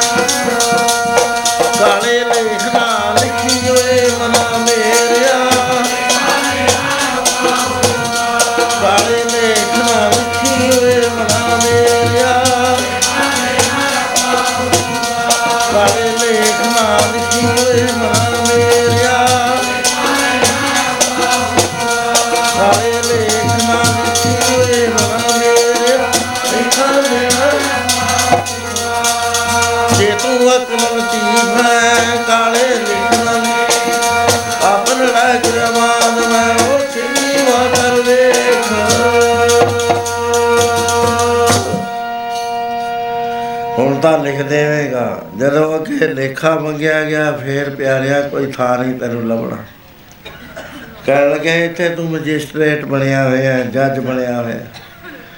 ਇਨਸਾਫ ਦੀ ਕੁਰਸੀ ਤੇ ਬੈਠਾ ਹੈ ਤੇ ਇੰਨੇ ਗਲਤ ਕੰਮ ਤੈ ਕਰੇ, ਰਿਸ਼ਤਾ ਖਾਧੀਆਂ, ਤੇਰੇ ਨਾਲ ਜਾਣੀਆਂ ਨੇ, ਇੱਥੇ ਹੀ ਰਹਿ ਜਿਹੜੀਆਂ ਕੋਠੀਆਂ ਬਣੀਆਂ ਬਣਾਈਆਂ। ਸੱਟ ਲੱਗੀ ਕਹਿ ਲੱਗਿਆ, ਹੈ? ਮੈਂ ਤਾਂ ਜ਼ਿੰਦਗੀ ਨੂੰ ਹੋਰ ਤਰ੍ਹਾਂ ਸਮਝਦਾ ਸੀ ਵੀ ਪੈਸਾ ਕਮਾਓ eat drink and be merry for we shall have to die ਐਸ਼ ਕਰਨ ਵਾਸਤੇ ਇਹ ਮਿਲੀ ਹੈ। ਇਹਦਾ ਨਤੀਜਾ ਇਹ ਉਹ ਨਿਕਲਿਆ ਤਾਂ ਮਰਦਾ ਹੀ ਨਹੀਂ ਹੈ ਜੀਵ। ਗਾਂ ਜਾ ਕੇ ਲੇਖੇ ਪੱਤੇ ਦਿੰਦਾ, ਸੰਗਲ ਪੈ ਜਾਂਦੇ ਨੇ ਗਲ ਦੇ ਵਿੱਚ। ਛਡਾਉਂਦਾ ਨਹੀਂ ਹੈ। ਕਪੜ ਰੂਪ ਸੁਹਾਵਣਾ ਛੱਡ ਦੁਨੀਆ ਅੰਦਰ ਜਾਵਣਾ ਇਹ ਤਾਂ ਇੱਥੇ ਹੀ ਛੱਡ ਜਾਣਾ ਹੈ। ਬੰਦਾ ਚੰਗਾ ਆਪਣਾ ਆਪੇ ਹੀ ਕੀਤਾ ਪਾਪਣਾ ਹੁਕਮ ਕੀ ਹੈ? ਮਨ ਭਾਵਦੇ ਰਾਹ ਪੀੜੇ ਅੱਗੇ ਜਾਵ ਨੰਗਾ ਦੋਸ ਕੇ ਚੱਲਿਆ ਤਾਂ ਦਿਸੇ ਖਰਾ ਡਰਾਵਣਾ ਕਰ ਔਗਣ ਪਛੋਤਾ ਕਹਿੰਦਾ ਕੁਝ ਹੋ ਸਕਦਾ ਹੈ ਇਲਾਜ ਹੁਣ ਹੋ ਸਕਦਾ ਕਹਿੰਦੇ ਹਾਂ, ਸਾਰੀ ਪਾਪ ਦੀ ਕਮਾਈ ਬਣ ਗਈ ਆਹ ਜਿਹੜੀ ਕੋਠੀ 'ਚ ਹੈ, ਇਹ ਨੇਕ ਕਮਾਈ ਹੈ, ਕਹਿੰਦਾ ਪਾਪ ਦੀ, ਕਹਿੰਦੇ ਇਹ ਵੀ ਦੇ ਦੇ ਔਖਾ ਹੋ ਜਾਂਦਾ ਹੈ, ਬਹੁਤ ਛੱਡਣਾ ਹੀ ਔਖਾ ਹੋ ਜਾਂਦਾ ਹੈ। ਪਹਿਲਾਂ ਤਾਂ ਜੋੜ ਲੈਂਦਾ ਹੈ। ਉਹਦੇ ਬਾਅਦ ਉਹ ਸੋਚਣ ਲੱਗ ਗਿਆ, ਉਹਨੇ ਚਿੱਟੀ ਕਾਪੀ ਕਾਪੀ ਕੱਢੀ, ਲਿਖਣ ਲੱਗ ਗਿਆ ਕਹਿੰਦਾ ਇਹ ਕੀ ਲਿਖਦਾ ਹੈ? ਕਹਿੰਦਾ ਤੂੰ ਹੁਣ ਸੋਚਦਾ ਹੈ ਵੀ ਮੈਂ ਇਸ ਤਰ੍ਹਾਂ ਕਰਾਂ, ਪੈਸੇ ਮੋੜਦਾ, ਜਿਹਦੇ ਜਿੱਤੋਂ ਲਏ ਨੇ ਉਹਨਾਂ ਦੇ ਘਰੀ ਜਾ ਕੇ ਮਾਫੀਆਂ ਮੰਗਾ। ਤੇ ਕੋਠੀ ਮੈਂ ਵੇਚਦਾ, ਕਿਸੇ ਸਕੂਲ ਨੂੰ ਦੇਦਾ, ਕਿਸੇ ਹੋਰ ਚੀਜ਼ ਵਾਸਤੇ ਦੇਦਾ। ਕਹਿੰਦਾ, ਸੋਚ ਤੇਰੀ ਜਿਹੜੀ ਹੈ ਨਾ, ਇਹ ਲੇਖੇ 'ਚ ਪੈ ਜਾਂਦੀ ਹੈ। ਮਾੜੀ ਸੋਚ ਨੂੰ ਨਹੀਂ ਅਸੀਂ ਲਿਖਦੇ, ਵੀ ਸ਼ਾਇਦ ਇਹ ਸੰਭਲ ਜਾਵੇ, ਕੰਮ ਨਾ ਕਰੇ। ਕਹਿੰਦਾ, ਚੰਗਾ, ਮੈਂ ਚੱਲਿਆ। ਉੱਥੇ ਹੀ ਗਾਇਬ ਹੋ ਗਿਆ। ਉਹਦੇ ਬਾਅਦ ਉਹਨੇ ਸਾਰਾ ਕੁਝ ਕਰ ਲਿਆ। ਕਰਨ ਤੋਂ ਬਾਅਦ ਇੱਕ ਦਿਨ ਫੇਰ ਆਇਆ। ਕਹਿੰਦਾ, ਅੱਜ ਕਿਵੇਂ ਆਏ? ਕਹਿੰਦਾ, ਮੈਂ ਤੈਨੂੰ ਦੱਸਣ ਆਇਆ, ਤੇਰੇ ਗਿਆ ਸਾਢੇ 1100 ਜਿਹੜੇ ਮਾੜੇ ਕਰਮ ਸੀ ਨਾ, ਉਹ ਪੁੰਨਾ ਨੇ ਬਰਾਬਰ ਕਰ ਲਏ, ਹੁਣ ਜ਼ੀਰੋ ਬਣ ਗਿਆ ਉਹ। ਲੇਖਾ ਤੇਰਾ ਮੁੱਕ ਗਿਆ, ਦਰਗਾਹ 'ਚ ਪਾਟ ਗਿਆ, ਜਾਂ ਕਿਸੇ ਤਤਵੇ ਤੇ ਮਹਾਪੁਰਸ਼ ਦੀ ਸ਼ਰਨ ਜਾ ਉਥੋਂ ਜਾ ਕੇ ਨਾਮ ਦੀ ਦਾਤ ਲੈ ਤੇ ਨਾਮ ਦੀ ਕਮਾਈ ਕਰ ਆਪਣਾ ਜੀਵਨ ਸਫਲਾ ਕਰ। ਮਹਾਪੁਰਸ਼ ਦੱਸਿਆ ਕਰਦੇ ਸੀ, ਕਹਿੰਦੇ ਉਹਨੇ ਇਸੇ ਤਰ੍ਹਾਂ ਨਾਲ ਕਹਿੰਦਾ ਤੇ ਚੰਗਾ ਸੰਤ ਹੋ ਕੇ ਸੰਸਾਰ ਚ ਰਿਹਾ। ਸੋ ਕਹਿਣ ਲੱਗੇ ਮਹਾਰਾਜ ਕਿ ਇਹ ਭਾਈ ਤਲੋਕਾ ਇਹ ਜਿਹੜੇ ਕਰਮ ਕੀਤੇ ਜਾਂਦੇ ਆ ਇਹਨਾਂ ਦਾ ਲੇਖਾ ਦੇਣਾ ਪੈਂਦਾ। ਦਇਆ ਦਾ ਕਰਮ ਕਰੀ ਕਿਸੇ ਜੀਵ ਨੂੰ ਦੁੱਖ ਨਾ ਦੇ ਲਾਗ ਲਾਗੀ ਗੁਰੂਆਂ ਦਾ ਉਪਦੇਸ਼ ਇਹ ਨਹੀਂ ਸੀ, ਸਾਡੇ ਵਰਗਾ ਨਹੀਂ ਸੀਗਾ। ਅਸੀਂ ਤਾਂ ਅਮਰ ਛਕਾ ਦਿੰਨੇ ਆ ਪਹਿਲਾਂ ਤਾਂ ਅਸੀਂ ਦੇਖਦੇ ਨਹੀਂ ਵੀ ਅਧਿਕਾਰੀ ਹੈ ਕਿ ਨਹੀਂ ਅਧਿਕਾਰੀ। ਜਿਹੜਾ ਵੀ ਮੂਰੇ ਆ ਗਿਆ, ਆ ਜਾ, ਤੂੰ ਵੀ ਛਕ ਲੈ, ਤੂੰ ਵੀ ਛਕ ਲੈ, ਤੂੰ ਵੀ ਇਹ ਕੋਈ ਸਰਬਤ ਥੋੜਾ ਵੀ ਚਕਾਈ ਜਾਣਾ। ਇਹਦੇ ਵਾਸਤੇ ਅਧਿਕਾਰੀ ਦੀ ਲੋੜ ਹੈ। ਨਾਮ ਦੀ ਦਾਤ ਮੰਗਦਾ ਹੋਵੇ, ਮਿਹਨਤ ਕਰਨੀ, ਕਾਲ ਕਮਾਈ ਕਰਨੀ ਚਾਹੁੰਦਾ ਹੋਵੇ ਫਿਰ ਦੇਖੋ ਉਹਨੂੰ ਥੋੜਾ ਚਿਰ ਫਿਰ ਉਹਦੇ ਬਾਅਦ ਅਮਰ ਦੀ ਦਾਤ ਦੇ ਦੋ ਅਮਰ ਸਸਤਾ ਹੈ, ਸੁਰ ਨਰ ਮੁਲ ਜਨ ਅਮਰਤ ਖੋਜਦੇ ਸੋ ਅਮਰਤ ਗੁਰ ਤੇ ਪਾਇਆ। ਪਹਿਲੇ ਜ਼ਮਾਨਿਆਂ 'ਚ ਕਈ ਕਈ ਸਾਲ ਅੰਮ੍ਰਿਤ ਨਹੀਂ ਸੀ ਦਿੰਦੇ। 12 ਸਾਲ ਬਾਅਦ ਜੋਗ ਮਿਲਦਾ ਹੁੰਦਾ। ਸਾਧੂ 12 ਸਾਲ ਬਾਅਦ ਪੁੱਛਿਆ ਕਰਦੇ ਸੀ। ਇਹ ਬਹੁਤ ਕੀਮਤੀ ਚੀਜ਼ ਹੈ। RAM ਪਦਾਇ ਪਰਦਾਰਥ ਪਾਏ ਕੇ ਕਬੀਰਾ ਗਾਂਠ ਨਾ ਕੋਲ ਨਹੀਂ ਪਟਣ, ਨਹੀਂ ਪਾਰਖੂ, ਨਹੀਂ ਗਾਗ ਨਹੀਂ ਬੋਲ। ਗਾਕੀ ਨਹੀਂ ਹੈ? ਗਾਕੀ ਦੇਣੀ ਪੈਂਦੀ ਆ ਆਪਣਾ ਆਪ ਦੇਣਾ ਪੈਂਦਾ। ਪਹਿਲਾ ਮਰਨ ਕਬੂਲ, ਜੀਵਨ ਕੀ ਛਾਡਾਸ ਹੋ ਸਬਰ ਸਗਲ ਕੀ ਰਹਿਣ ਕਾ ਤਾਂ ਉਹ ਹਮਾਰੇ ਪਾਸ। ਕਹਿ ਦੇ ਭਾਈ ਤੈਨੂੰ ਨਾਮ ਦੀ ਦਾਤ ਦਿੰਨੇ ਨਾਮ ਦੀ ਦਾਤ ਜਦ ਗੁਰੂ ਮਹਾਰਾਜ ਦੇ ਦਿੰਦੇ ਸੀ, ਉਸ ਵੇਲੇ ਸਾਰੇ ਸਰੀਰ ਦੇ ਵਿੱਚ ਨਾਮ ਦੀਆਂ ਧੁਨੀਆਂ ਉੱਠ ਖੜਦੀਆਂ ਸੀ।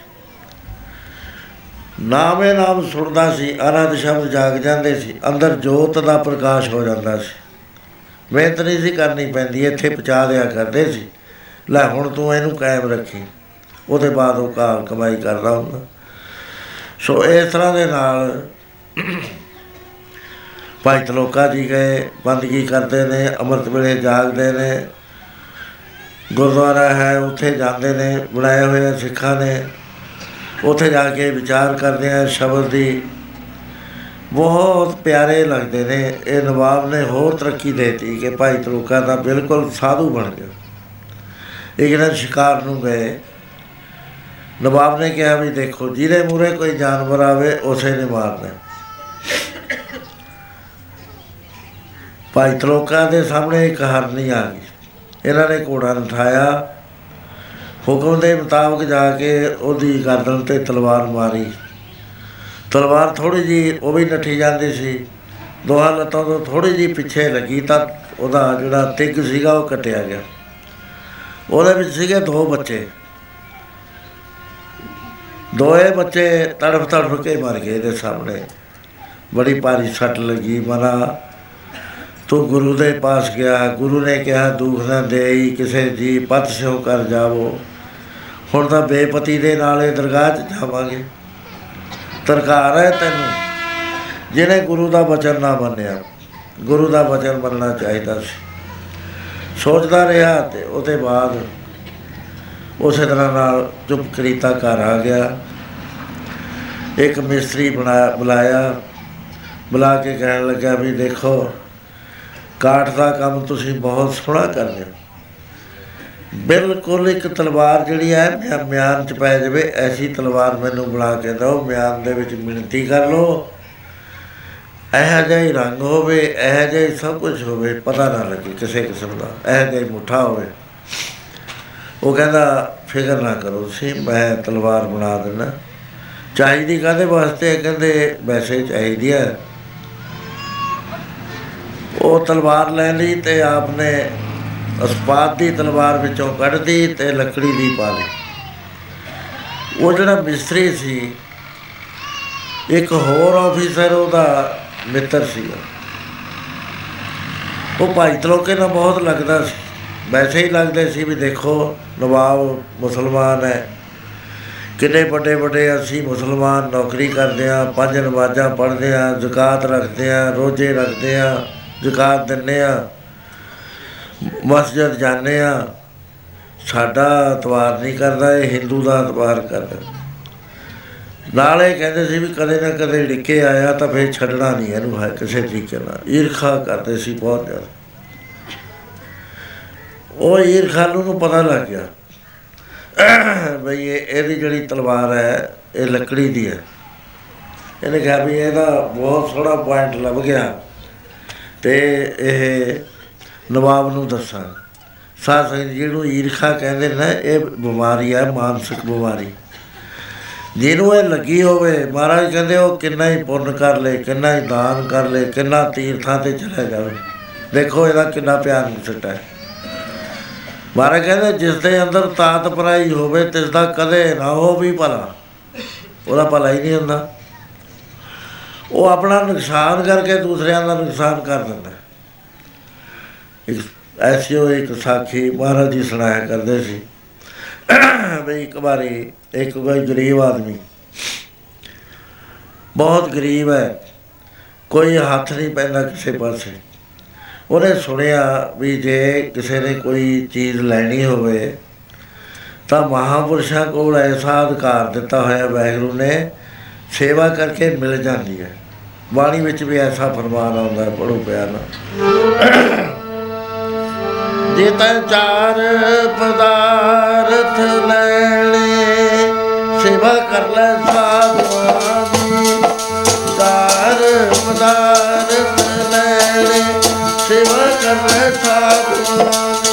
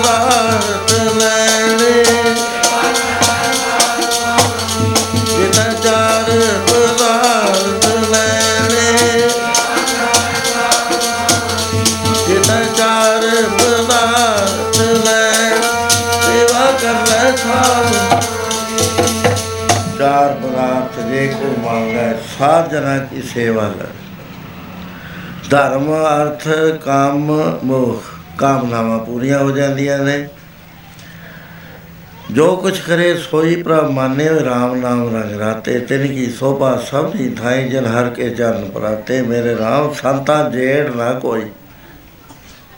ਕਿਉਂਕਿ ਵੱਡੇ ਨੇ, ਪਰਮੇਸ਼ਰ ਨੇ ਉਹਨਾਂ ਨੂੰ ਦਿੱਤੀ ਹੋਈ ਹੈ, ਪਰ ਸੰਤ ਹੋਣਾ ਚਾਹੀਦਾ ਹੈ। ਭੇਗ ਨਹੀਂ ਚਾਹੀਦਾ ਅੰਦਰੋਂ ਗਿਆਨ ਹੋਵੇ। ਤੇ ਸੰਤਾਂ ਵਾਲੇ ਲੱਛਣ ਵੀ ਕਿਸੇ ਟਾਈਮ ਵੀ ਵੈਰ ਨੂੰ ਨਾ ਭੁੱਲਦਾ ਹੋਵੇ ਜਿਨ੍ਹਾਂ ਸਾਸ ਗਰਾਸ ਨਾ ਬਿਸਰੈ ਹਰਨਾਮਾ ਮਨ ਮੰਤ ਤਨ ਸਹੀ ਨਾਨਕਾ, ਪੂਰਨ ਸਹੀ ਸੰਤ। ਚਲੇ ਗਿਆ, ਸਾਧੂਆਂ ਦੀ ਸੇਵਾ ਕਰਦਾ ਰਿਹਾ। ਇੱਕ ਦਿਨ ਮਹਾਤਮਾ ਨੇ ਪੁੱਛਿਆ, ਪ੍ਰੇਮੀਆ, ਕਾਫੀ ਸਮੇਂ ਤੋਂ ਤੂੰ ਸੇਵਾ ਕਰਦਾ ਹੈ, ਕੋਈ ਵਾਸ਼ਨਾ ਹੈ ਤੇਰੀ? ਕਹਿੰਦਾ, ਹਾਂ ਮਾਰ ਕੀ ਹੈ? ਕਹਿੰਦੇ ਮਾਰ ਗਰੀਬੀ ਇੰਨੀ ਹੈ ਕਿ ਦੋ ਡੰਗ ਦਾ ਖਾਣਾ ਨਹੀਂ ਜੁੜਦਾ ਕਰੇ ਇੱਕ ਦਾ ਖਾ ਲੈਨੇ ਆ ਦੂਏ ਦਾ ਫਿਕਰ ਪੈ ਜਾਂਦਾ। ਹੈ। ਕਿਰਪਾ ਕਰੋ, ਕੋਈ ਬਰਕਤ ਪਵੇ ਮੇਰੀ ਕਮਾਈ 'ਚ। ਕਹਿੰਦੇ, ਅੱਛਾ, ਸਵੇਰੇ ਆਈ। ਅੰਮ੍ਰਿਤ ਵੇਲੇ ਜਦ ਮਹਾਤਮਾ ਦੇ ਕੋਲ ਗਿਆ, ਉਹ ਕਹਿੰਦੇ, ਲੈ, ਆ ਸੰਖ ਹੈ।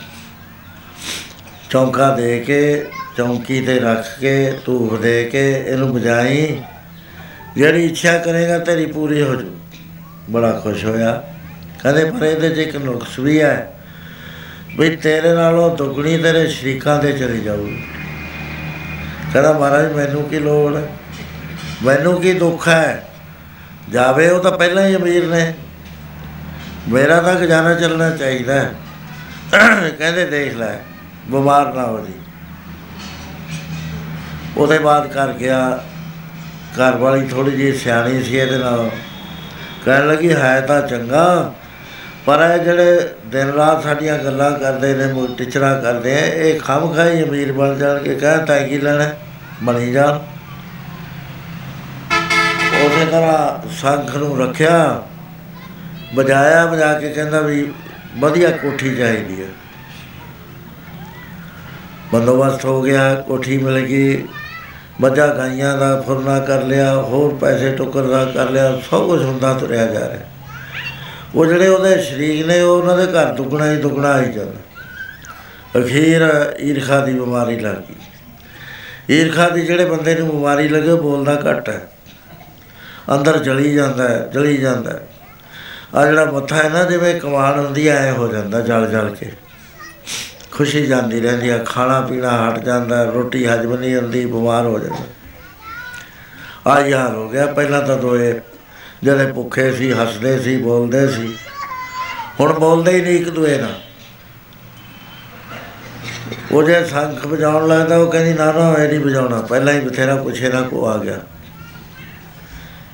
ਤੇ ਅੱਜ ਕਹਿਣ ਲੱਗਿਆ, ਕਹਿੰਦਾ, ਦੇਖ, ਹੁਣ ਨਾ ਮੈਨੂੰ ਰੋਕੀ।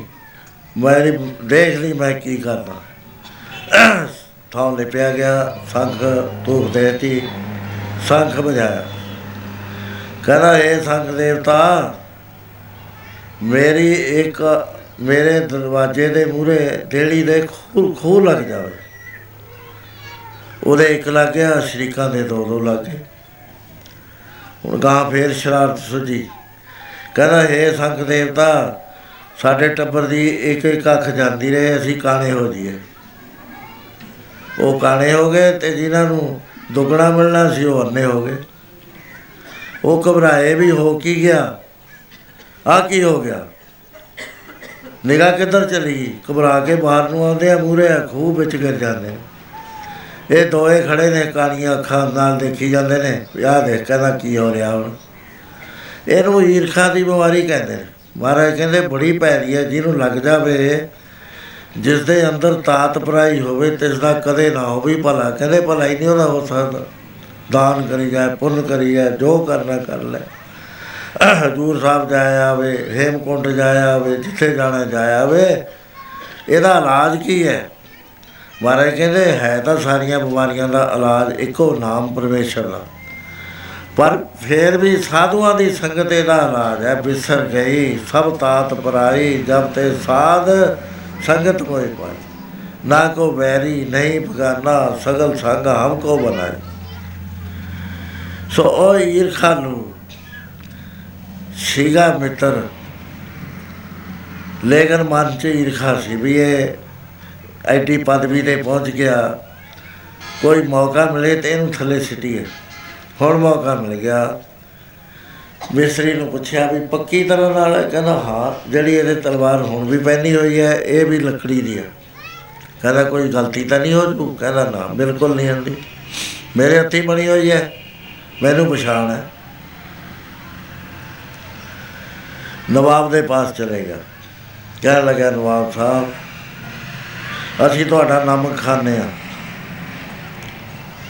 ਸਾਡਾ ਫਰਜ਼ ਹੈ ਕਿ ਕੋਈ ਗੱਲ ਗਲਤ ਹੁੰਦੀ ਹੋਵੇ, ਤੁਹਾਨੂੰ ਦੱਸੀਏ।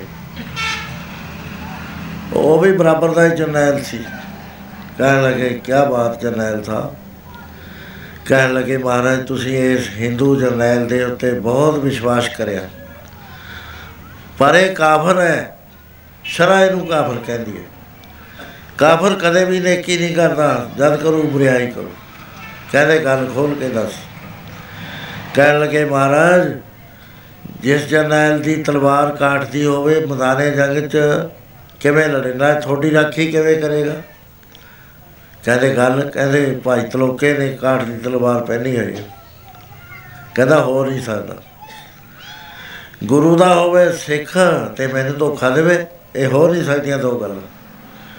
ਮੇਰਾ ਤਾਂ ਸਾਰਾ ਇਤਬਾਰ ਇਹਦੇ ਉੱਤੇ ਇਸ ਕਰਕੇ ਹੈ ਵੀ ਇਹ ਗੁਰੂ ਦਾ ਸਿੱਖ ਹੈ, ਕਦੇ ਗਲਤ ਨਹੀਂ ਕੰਮ ਕਰੇਗਾ। ਕਹਿੰਦਾ ਮਹਾਰਾਜ, ਹੱਥ ਕੰਗਣ ਨੂੰ ਆਰਸੀ ਕੀ? ਫੌਜ ਨੂੰ ਫਾਲਨ ਕਰ ਲੋ ਆਪੇ ਹੀ ਤੁਸੀਂ ਇਨਸਪੈਕਸ਼ਨ ਕਰ ਲੋ ਇਹਦੀ ਤਲਵਾਰ ਜਾਂ ਬਾਰੀ ਆਊ, ਆਪੇ ਕੱਢ ਲਿਓ, ਦੇਖ ਲਿਓ। ਭਾਈ ਤਲੋਕੇ ਨੂੰ ਬੁਲਾਇਆ ਨਵਾਬ ਨੇ। ਕਹਿੰਦੇ ਭਾਈ ਤਲੋਕਾ ਐਸੇ ਵੇਲੇ ਹੁਣੇ ਬਿਗਲ ਵਜਾ ਦੇ। ਸਾਰੀ ਫੌਜ ਮੈਦਾਨ ਚਲੀ ਜਾਵੇ, ਪਰੇਡ ਗਰਾਊਂਡ 'ਚ ਕਈ ਯੁੱਧ ਆਪਾਂ ਲੜੇ ਨੇ। ਕਈ ਹਥਿਆਰਾਂ ਦੇ ਵਿੱਚ ਟੱਕ ਪੈ ਗਏ। ਕਈਆਂ ਦੀਆਂ ਮੁਖੀਆਂ ਟੁੱਟ ਗਿਆ ਤੇ ਮੈਂ ਦੇਖਣਾ ਚਾਹੁੰਦਾ ਵੀ ਕਿੰਨੇ ਕੁ ਹਥਿਆਰ ਸਾਨੂੰ ਹੋਰ ਨਵੇਂ ਲੈਣੇ ਪੈਣਗੇ। ਉਸੇ ਵੇਲੇ ਮੱਥਾ ਠਣ ਗਿਆ ਵੀ ਕਿਸੇ ਨੇ ਚੁਗਲੀ ਕਰਤੀ ਮੇਰੀ। ਚੁਗਲੀ ਬਹੁਤ ਬਹੁਤ ਬੁਰੀ ਚੀਜ਼ ਹੁੰਦੀ ਹੈ ਸਾਸ ਹੈ ਇਹ ਬਿਮਾਰੀਆਂ ਨੇ ਮਾਨਸਿਕ। ਉਸ ਵੇਲੇ ਕਿਉਂਕਿ ਹੁਕਮ ਮੰਨਣਾ ਸੀ, ਉਹਨੇ ਜਾ ਕੇ ਬਿਗਲ ਵਜਾ ਦਿੱਤਾ। ਪਰ ਦੂਸਰੇ ਪਾਸੇ ਨਿਯਮ ਹੈ, ਜਿਹੜੇ ਮਹਾਪੁਰਸ਼ਾਂ ਬੰਦਗੀ ਕਰਨ ਵਾਲੇ ਨਾ ਖਾਣ ਲੱਗ ਜਾਂਦੇ, ਮਹਾਰਾਜ ਕਹਿੰਦੇ, ਪਿਆਰਿਓ, ਉਹਨਾਂ ਨੂੰ ਸੁੱਖ ਨਹੀਂ ਮਿਲਿਆ ਕਰਦਾ ਹੈ ਵਾਲੋ ਸੁੱਖ ਕਦੇ ਨਾ ਪਾਉਂਦੇ ਜੀ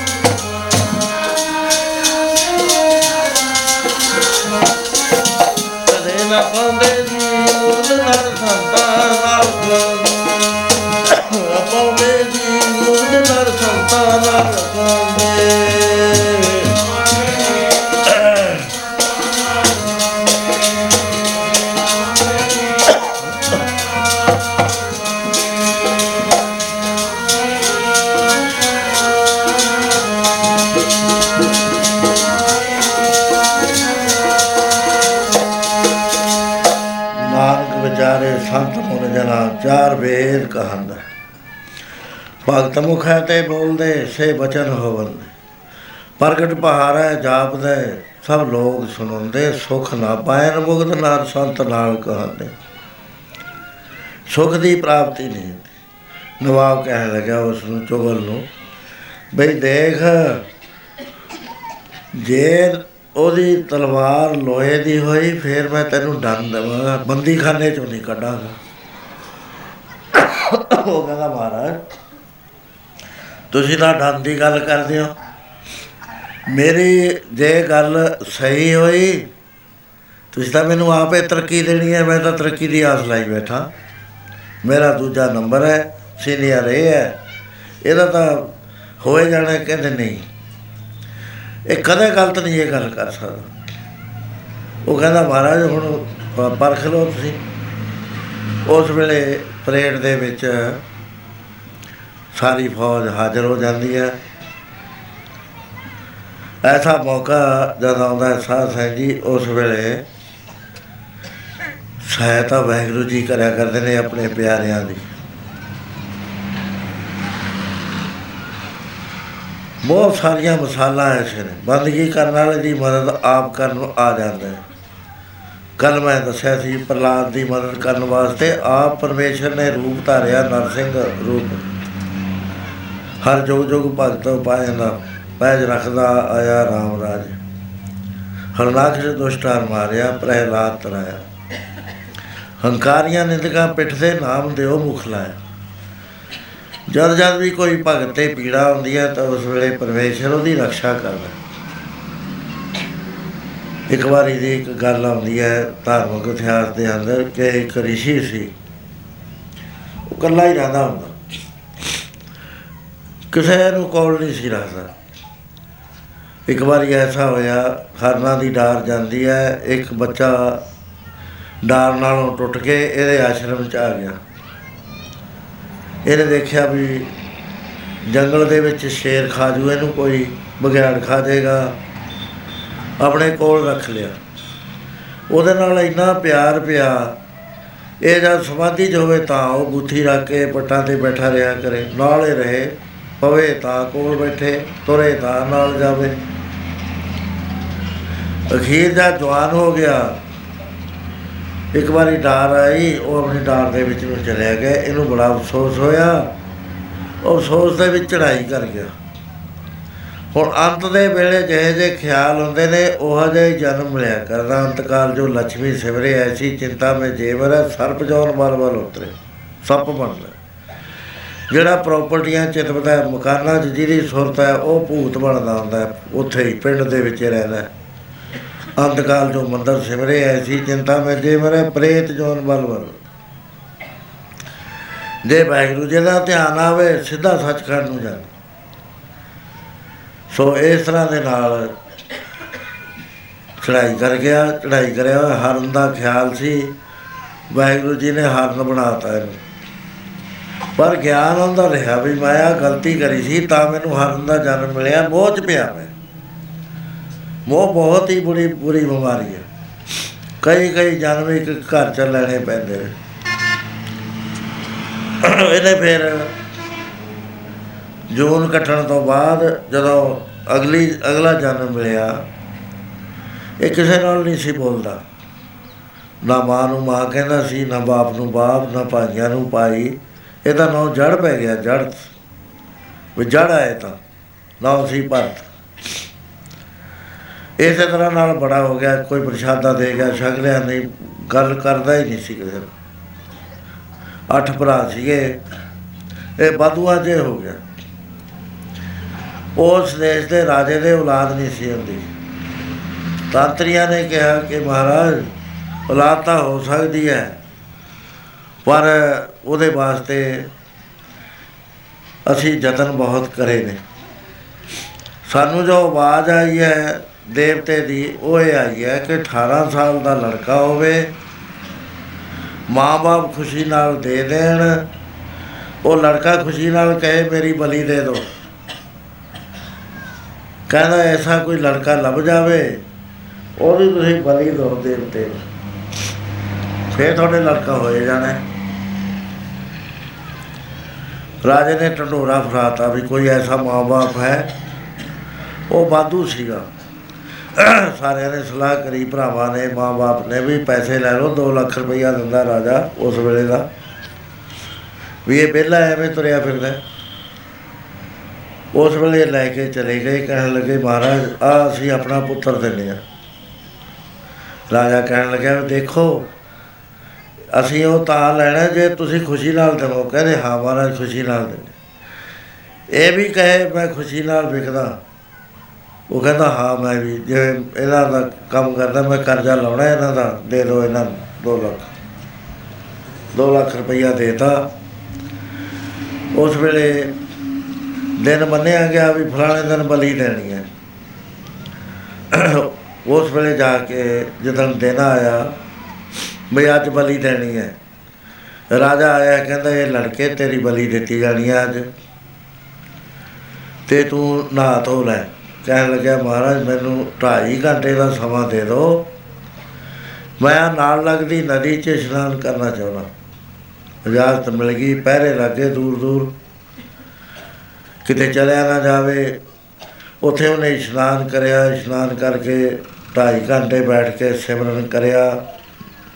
ਵਾਹਿਗੁਰੂ ਜੀ ਵਿੱਚ ਮਨ ਲਾਇਆ। ਉਹਦੇ ਬਾਅਦ ਉੱਠਿਆ, ਉੱਠ ਕੇ ਉਹਨੇ ਚਾਰ ਢੇਰੀਆਂ ਬਣਾਈਆਂ।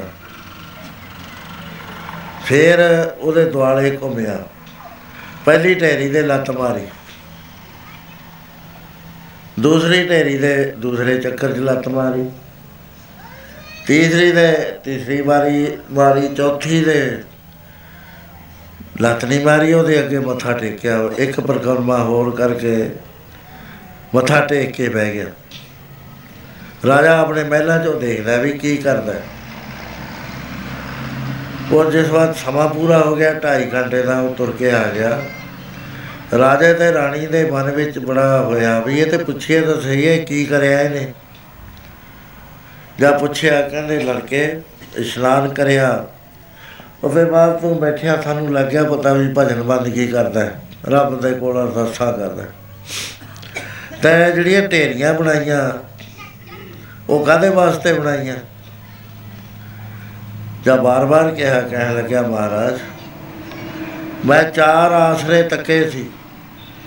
ਪਹਿਲਾ ਮਾਂ-ਬਾਪ ਦਾ ਦੂਜਾ ਤੇਰਾ ਤੀਸਰਾ ਦੇਵਤੇ ਦਾ ਚੌਥਾ ਵਾਹਿਗੁਰੂ ਦਾ। ਨਿਰਣਾ ਕਰਨ ਲਈ ਮੈਂ ਪ੍ਰਕਰਮਾ ਕਰੀ। ਮਾਂ-ਬਾਪ ਦੀ ਢੇਰੀ ਨੂੰ ਪੁੱਛਿਆ ਕਿ ਮਾਂ-ਬਾਪ, ਅੱਜ ਤੱਕ ਕਿਸੇ ਮਾਂ-ਬਾਪ ਨੇ ਮਰਨ ਵਾਸਤੇ ਬੱਚੇ ਨੂੰ ਵੇਚਿਆ ਨਹੀਂ ਹੈ। ਤੁਸੀਂ ਇੰਨੇ ਪਿਆਰੇ ਧਨ ਦੇ ਆਪਣਾ ਪੁੱਤਰ ਵੇਚ ਦਿੱਤਾ। ਮੇਰੀ ਕੀ ਸਹਾਇਤਾ ਕਰੋਗੇ? ਕਹਿੰਦਾ, ਮੈਂ ਫਿਰ ਸਾਰੇ ਰਿਸ਼ਤੇਦਾਰ ਯਾਦ ਕੀਤੇ। ਵੀ ਇੱਕ ਵੀ ਰਿਸ਼ਤੇਦਾਰ ਐਸਾ ਨਹੀਂ ਨਿਕਲਿਆ ਜਿਨ੍ਹਾਂ ਨੇ ਮੇਰੇ ਮਾਪੇ ਨੂੰ ਸਮਝਾਇਆ ਹੋਵੇ। ਭਰਾ ਵੀ ਬੈਰੀ ਹੋ ਗਏ, ਮਾਂ ਵੀ ਬੈਰੀ ਹੋ ਗਈ, ਰਿਸ਼ਤੇਦਾਰ ਵੀ ਬੈਰੀ ਹੋ ਗਏ, ਇਸ ਤਰ੍ਹਾਂ ਦੇ ਨਾਲ ਬਾਣੀ ਦਾ ਬੜੋ ਪਿਆਰ। ਪੈਣਾ ਤੇ ਪਾਈ ਜੀ, ਲੱਗੂ ਸਭ ਦੁਸ਼ਮਣ ਬਣ ਗਏ ਪੈਣਾ ਤੇ ਪਾਈ ਜੀ, ਲੱਗੂ ਸਭ ਦੁਸ਼ਮਣ ਬਣ ਗਏ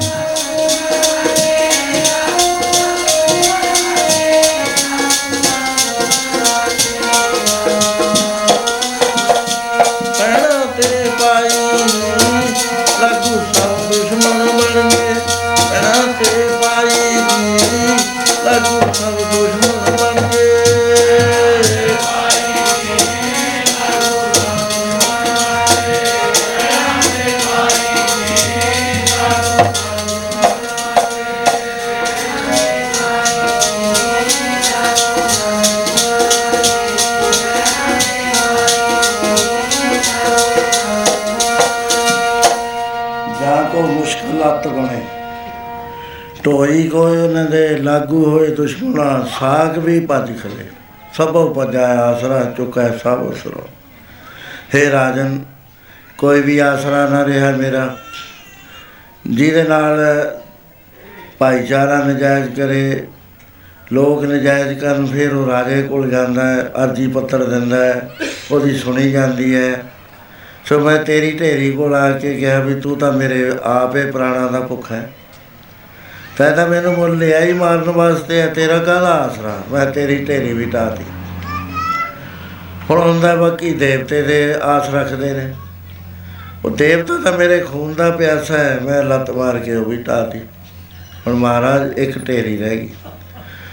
ਉਹ ਰਹਿ ਗਈ ਜਿਹੜਾ ਸਾਰਿਆਂ ਦਾ ਆਸਰਾ ਜਿਹਦਾ ਕੋਈ ਨਾ ਹੋਵੇ ਨਾਥ ਨਾਥਾ ਬਾਣ ਤੁਰਾ ਦੀ। ਜਿਹੜਾ ਕੋਈ ਨਾ ਬਣਦਾ ਹੋਵੇ ਸੰਸਾਰ ਦੇ ਅੰਦਰ, ਚੇਤਾ ਆਵੇ ਉਸ ਪਾਰ ਰਵ।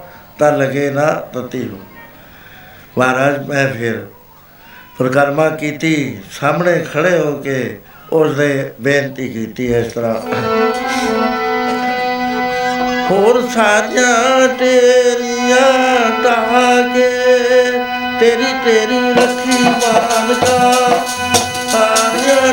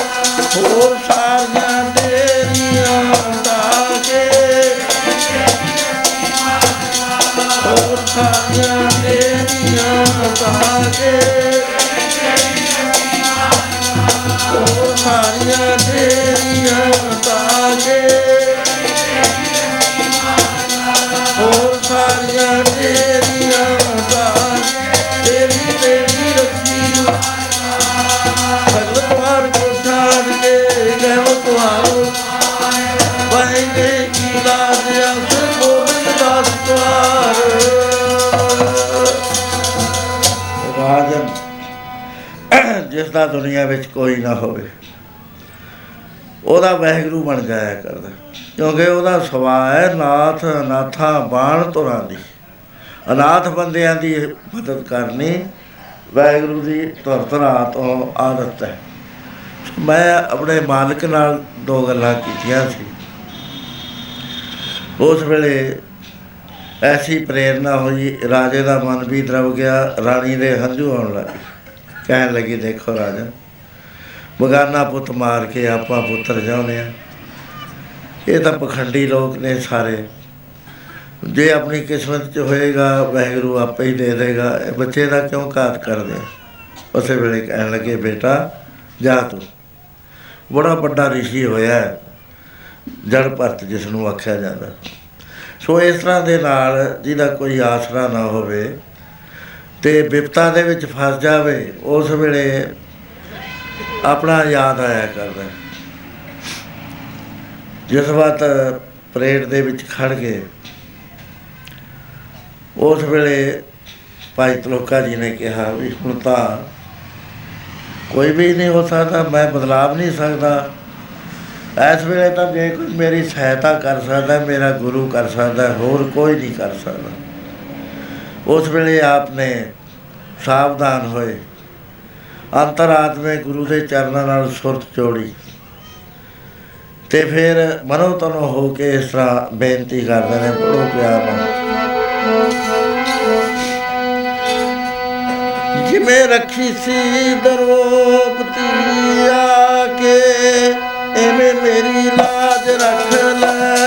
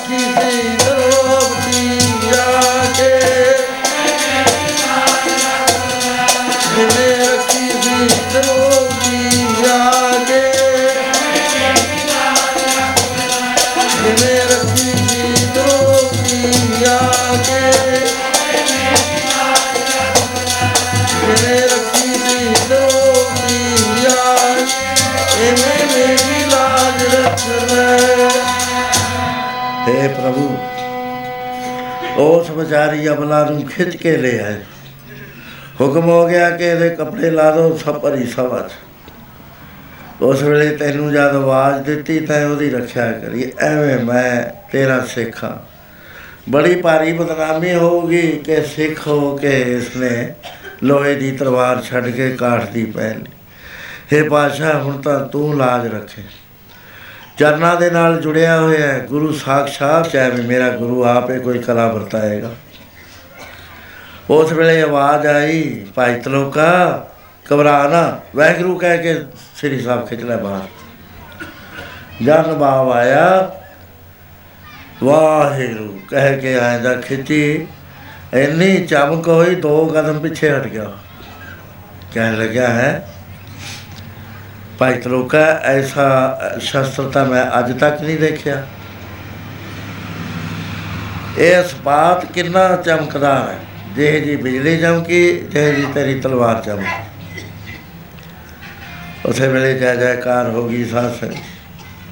ਉਹ ਨਾਲ ਆ ਰਿਹਾ ਸੀ ਜਿਹਨੇ ਚੁਗਲੀ ਕੀਤੀ ਸੀ। ਨਵਾਬ ਨੇ ਦੇਖਿਆ। ਕਹਿ ਲੱਗਾ, ਕਿਉਂ ਬਈ ਹੁਣ ਦੱਸ?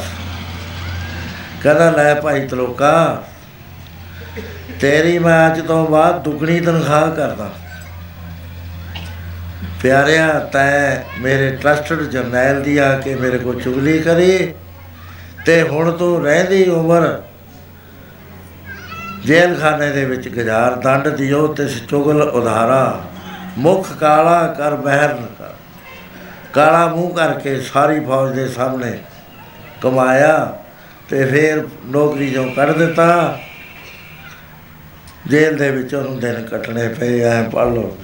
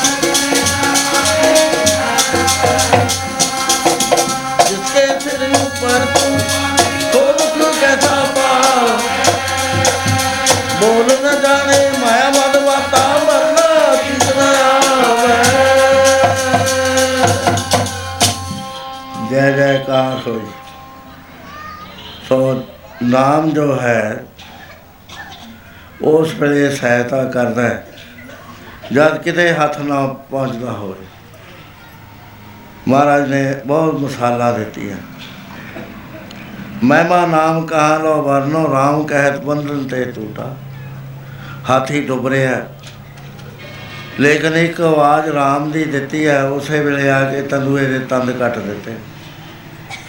ਸੋ ਇਸ ਤਰ੍ਹਾਂ ਸਾਧ ਸਿੰਘ ਜੀ